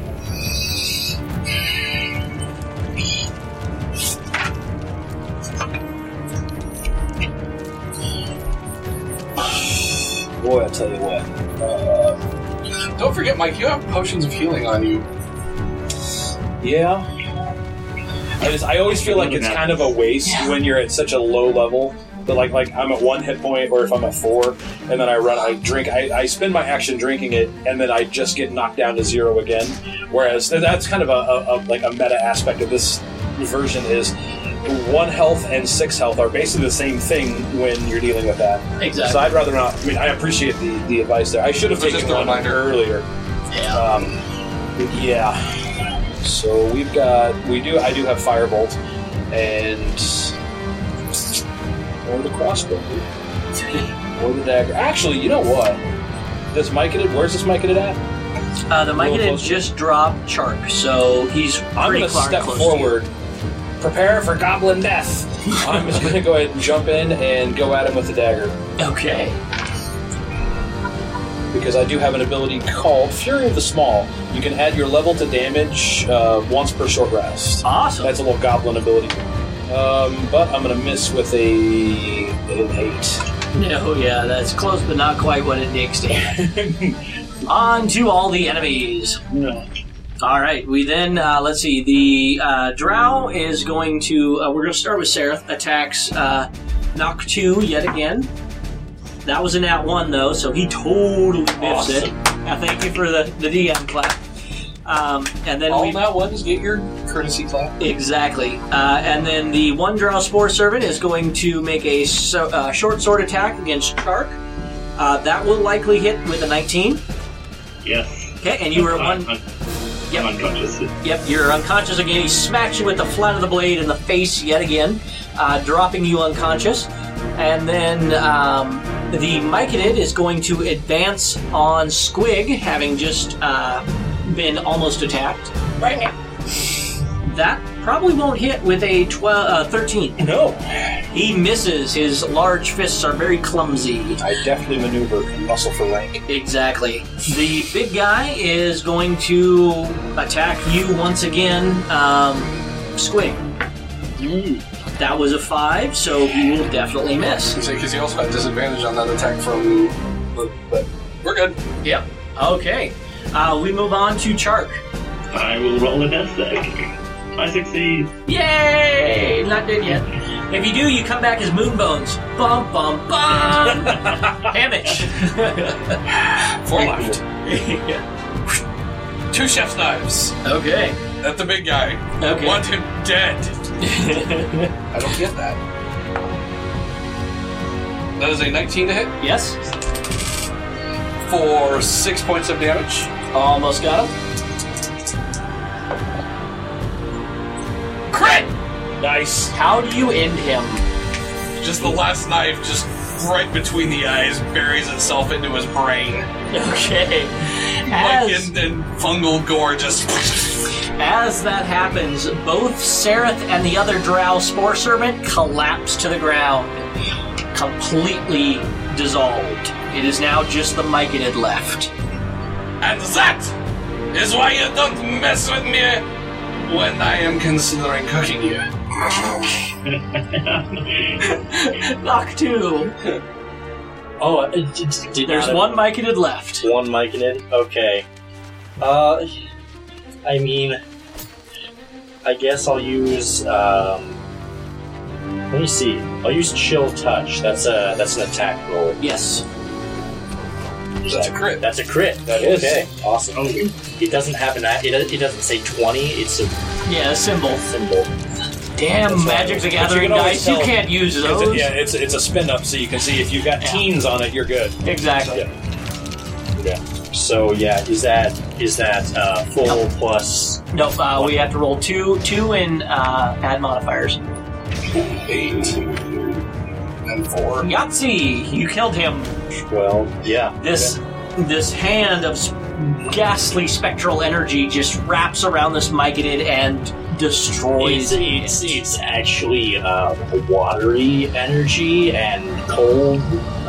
frosty water. Like Ah, like okay. this is like beer mug cold, Okay. good beer mugs cold. uh, uh, spectral hand that just frosts over this creature. All right, everything then goes silent. All of the moaning, screaming, screeching noises within this area completely go silent. Just wiping off my tongue. Does anybody have any gum? Mint? Yeah. we'll go with that. Juicy fruit. So that's the real deal. It's it tastes amazing for about thirty seconds, and then it's nothing but rubber. So Remind me never to eat that again.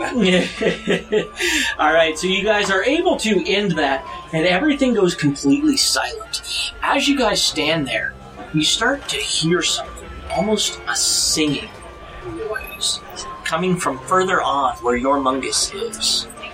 I need to Who's wander Marcus? No, I said that wrong. I am thinking of an entirely different. Oh yeah, your mungus, the giant mushroom. In fact, Who's Mungus? who's mungus? Your mungus. Ah! You get Among Us, and you get Among Us. We all get Among Us. All right. So I'm going to pick Sorry. up, I'm gonna go Yeah, pick, grab my pan and uh, spend a couple minutes wandering around finding all those knives that I've thrown. you are able to recollect all of them and you sharpen them and put them back in your chef roll. And uh, getting ready for your next episode of Chopped, which you should hopefully be on fairly soon. Um, I've been waiting for the callback for a couple of weeks. as you guys uh, then kind Would of we get. assume that uh, Chuck, someone gets Chuck up? Is I will. one- I will use. I will pour one of my healing potions down his gullet. Okay. So you gain five health points. Woohoo! Hey, Bob, your potion of healing is kind of. Hey, yeah, I've got a just a uh, you know, Braden. I've got a little uh, glass jar here that says potion of healing with some uh, red see-through. Oh yeah, Mike's gonna take a picture and post it um, with red clear dice in it that says two d four plus two. So you just shake the potion bottle and you dump it, and that's your healing. Uh, I, th- I saw I saw it on Pinterest or Facebook or something, so I went ahead and made it. I've got a I know a guy that's got a vinyl cutter that's actually going to cut me some vinyl, and we're gonna, I'm going to stick them on those and actually use them for the games, one for each different size. Um, that's awesome. yeah, I love that kind of crafty stuff.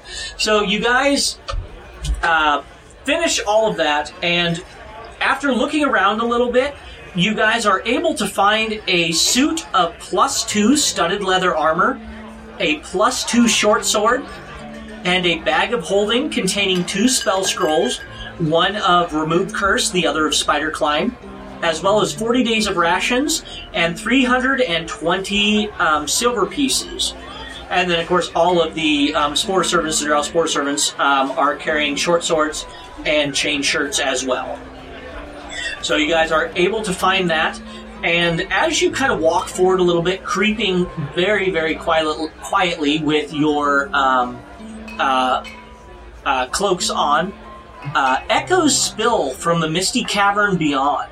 A cacophony of wheezing voices that rap together like some kind of discordant music. The remaining heads planted in the Garden of Welcome begin to croak and groan, joining the horrible song. Through the mist that shrouds the smaller cavern, you see a parade of creatures resemble, uh, responsible for the medley. Their bodies are only vaguely humanoid, with clusters of luminescent lichen forming chaotic patterns on their decaying flesh. their voices stabbing into your minds both insane and gleeful in equal parts. From rocky bed to toadstool rose, from chaos dark her love she shows. Wish, yearn, laugh, the lady will be wed. Crave, hunger, dance, her joyous spores will spread. Youth is gone, beauty rots. Araumycos and Zuggtmoy? Join together, heart to heart, becoming one till death do part. Hail, hail, hail! This creepy tone fills your heads, your minds, and your ears as you get closer and closer. This immediately sets off all of your danger sensors, and you immediately retreat, returning to Basidia to tell her what you have learned. She is extremely concerned with this after you reveal all of this to her, and she decides that it is time to take all of her followers out of the Neverlight Grove.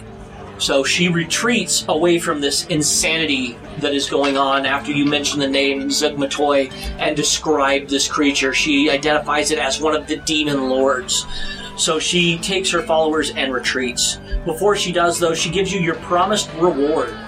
Uh, she takes out a box of uh, a fine wooden box inlaid with silver that's worth 25 gold pieces. It contains three large amethysts worth 100 gold pieces each, and three small diamonds worth 50 gold each, as well as one large diamond worth 500 gold pieces. Um, and uh, wishes you the best as she gets out of here with all of her people. Stuff She- mushroom as you for the road. she ignores you, and she is also able to make you either one common or uncommon potion. And then you all retreat. This is where we'll go ahead and end this first episode. When we pick up next time, we'll be playing an adventure from actually um, the expeditions section, as there wasn't a great spot to do a level 8 adventure. So we're going to be doing The Way Down, which is a D&D expeditions adventure. So join us next week as we do that. Say goodbye. Goodbye. Everybody. Sacre bleu. Thank you once again for joining us for another episode of the Homebrew Review. If you would like a chance to join our show and vote on who gets in and what material makes it, please visit our Patreon page where you can help support our podcast and possibly join the crew here. Also, if you would like to follow us, we are on Facebook at Guild Adventure. You can also find us on our website along with links to all the material at www.theadventuringguild.com. So thank you all very much, and we hope to see you next week.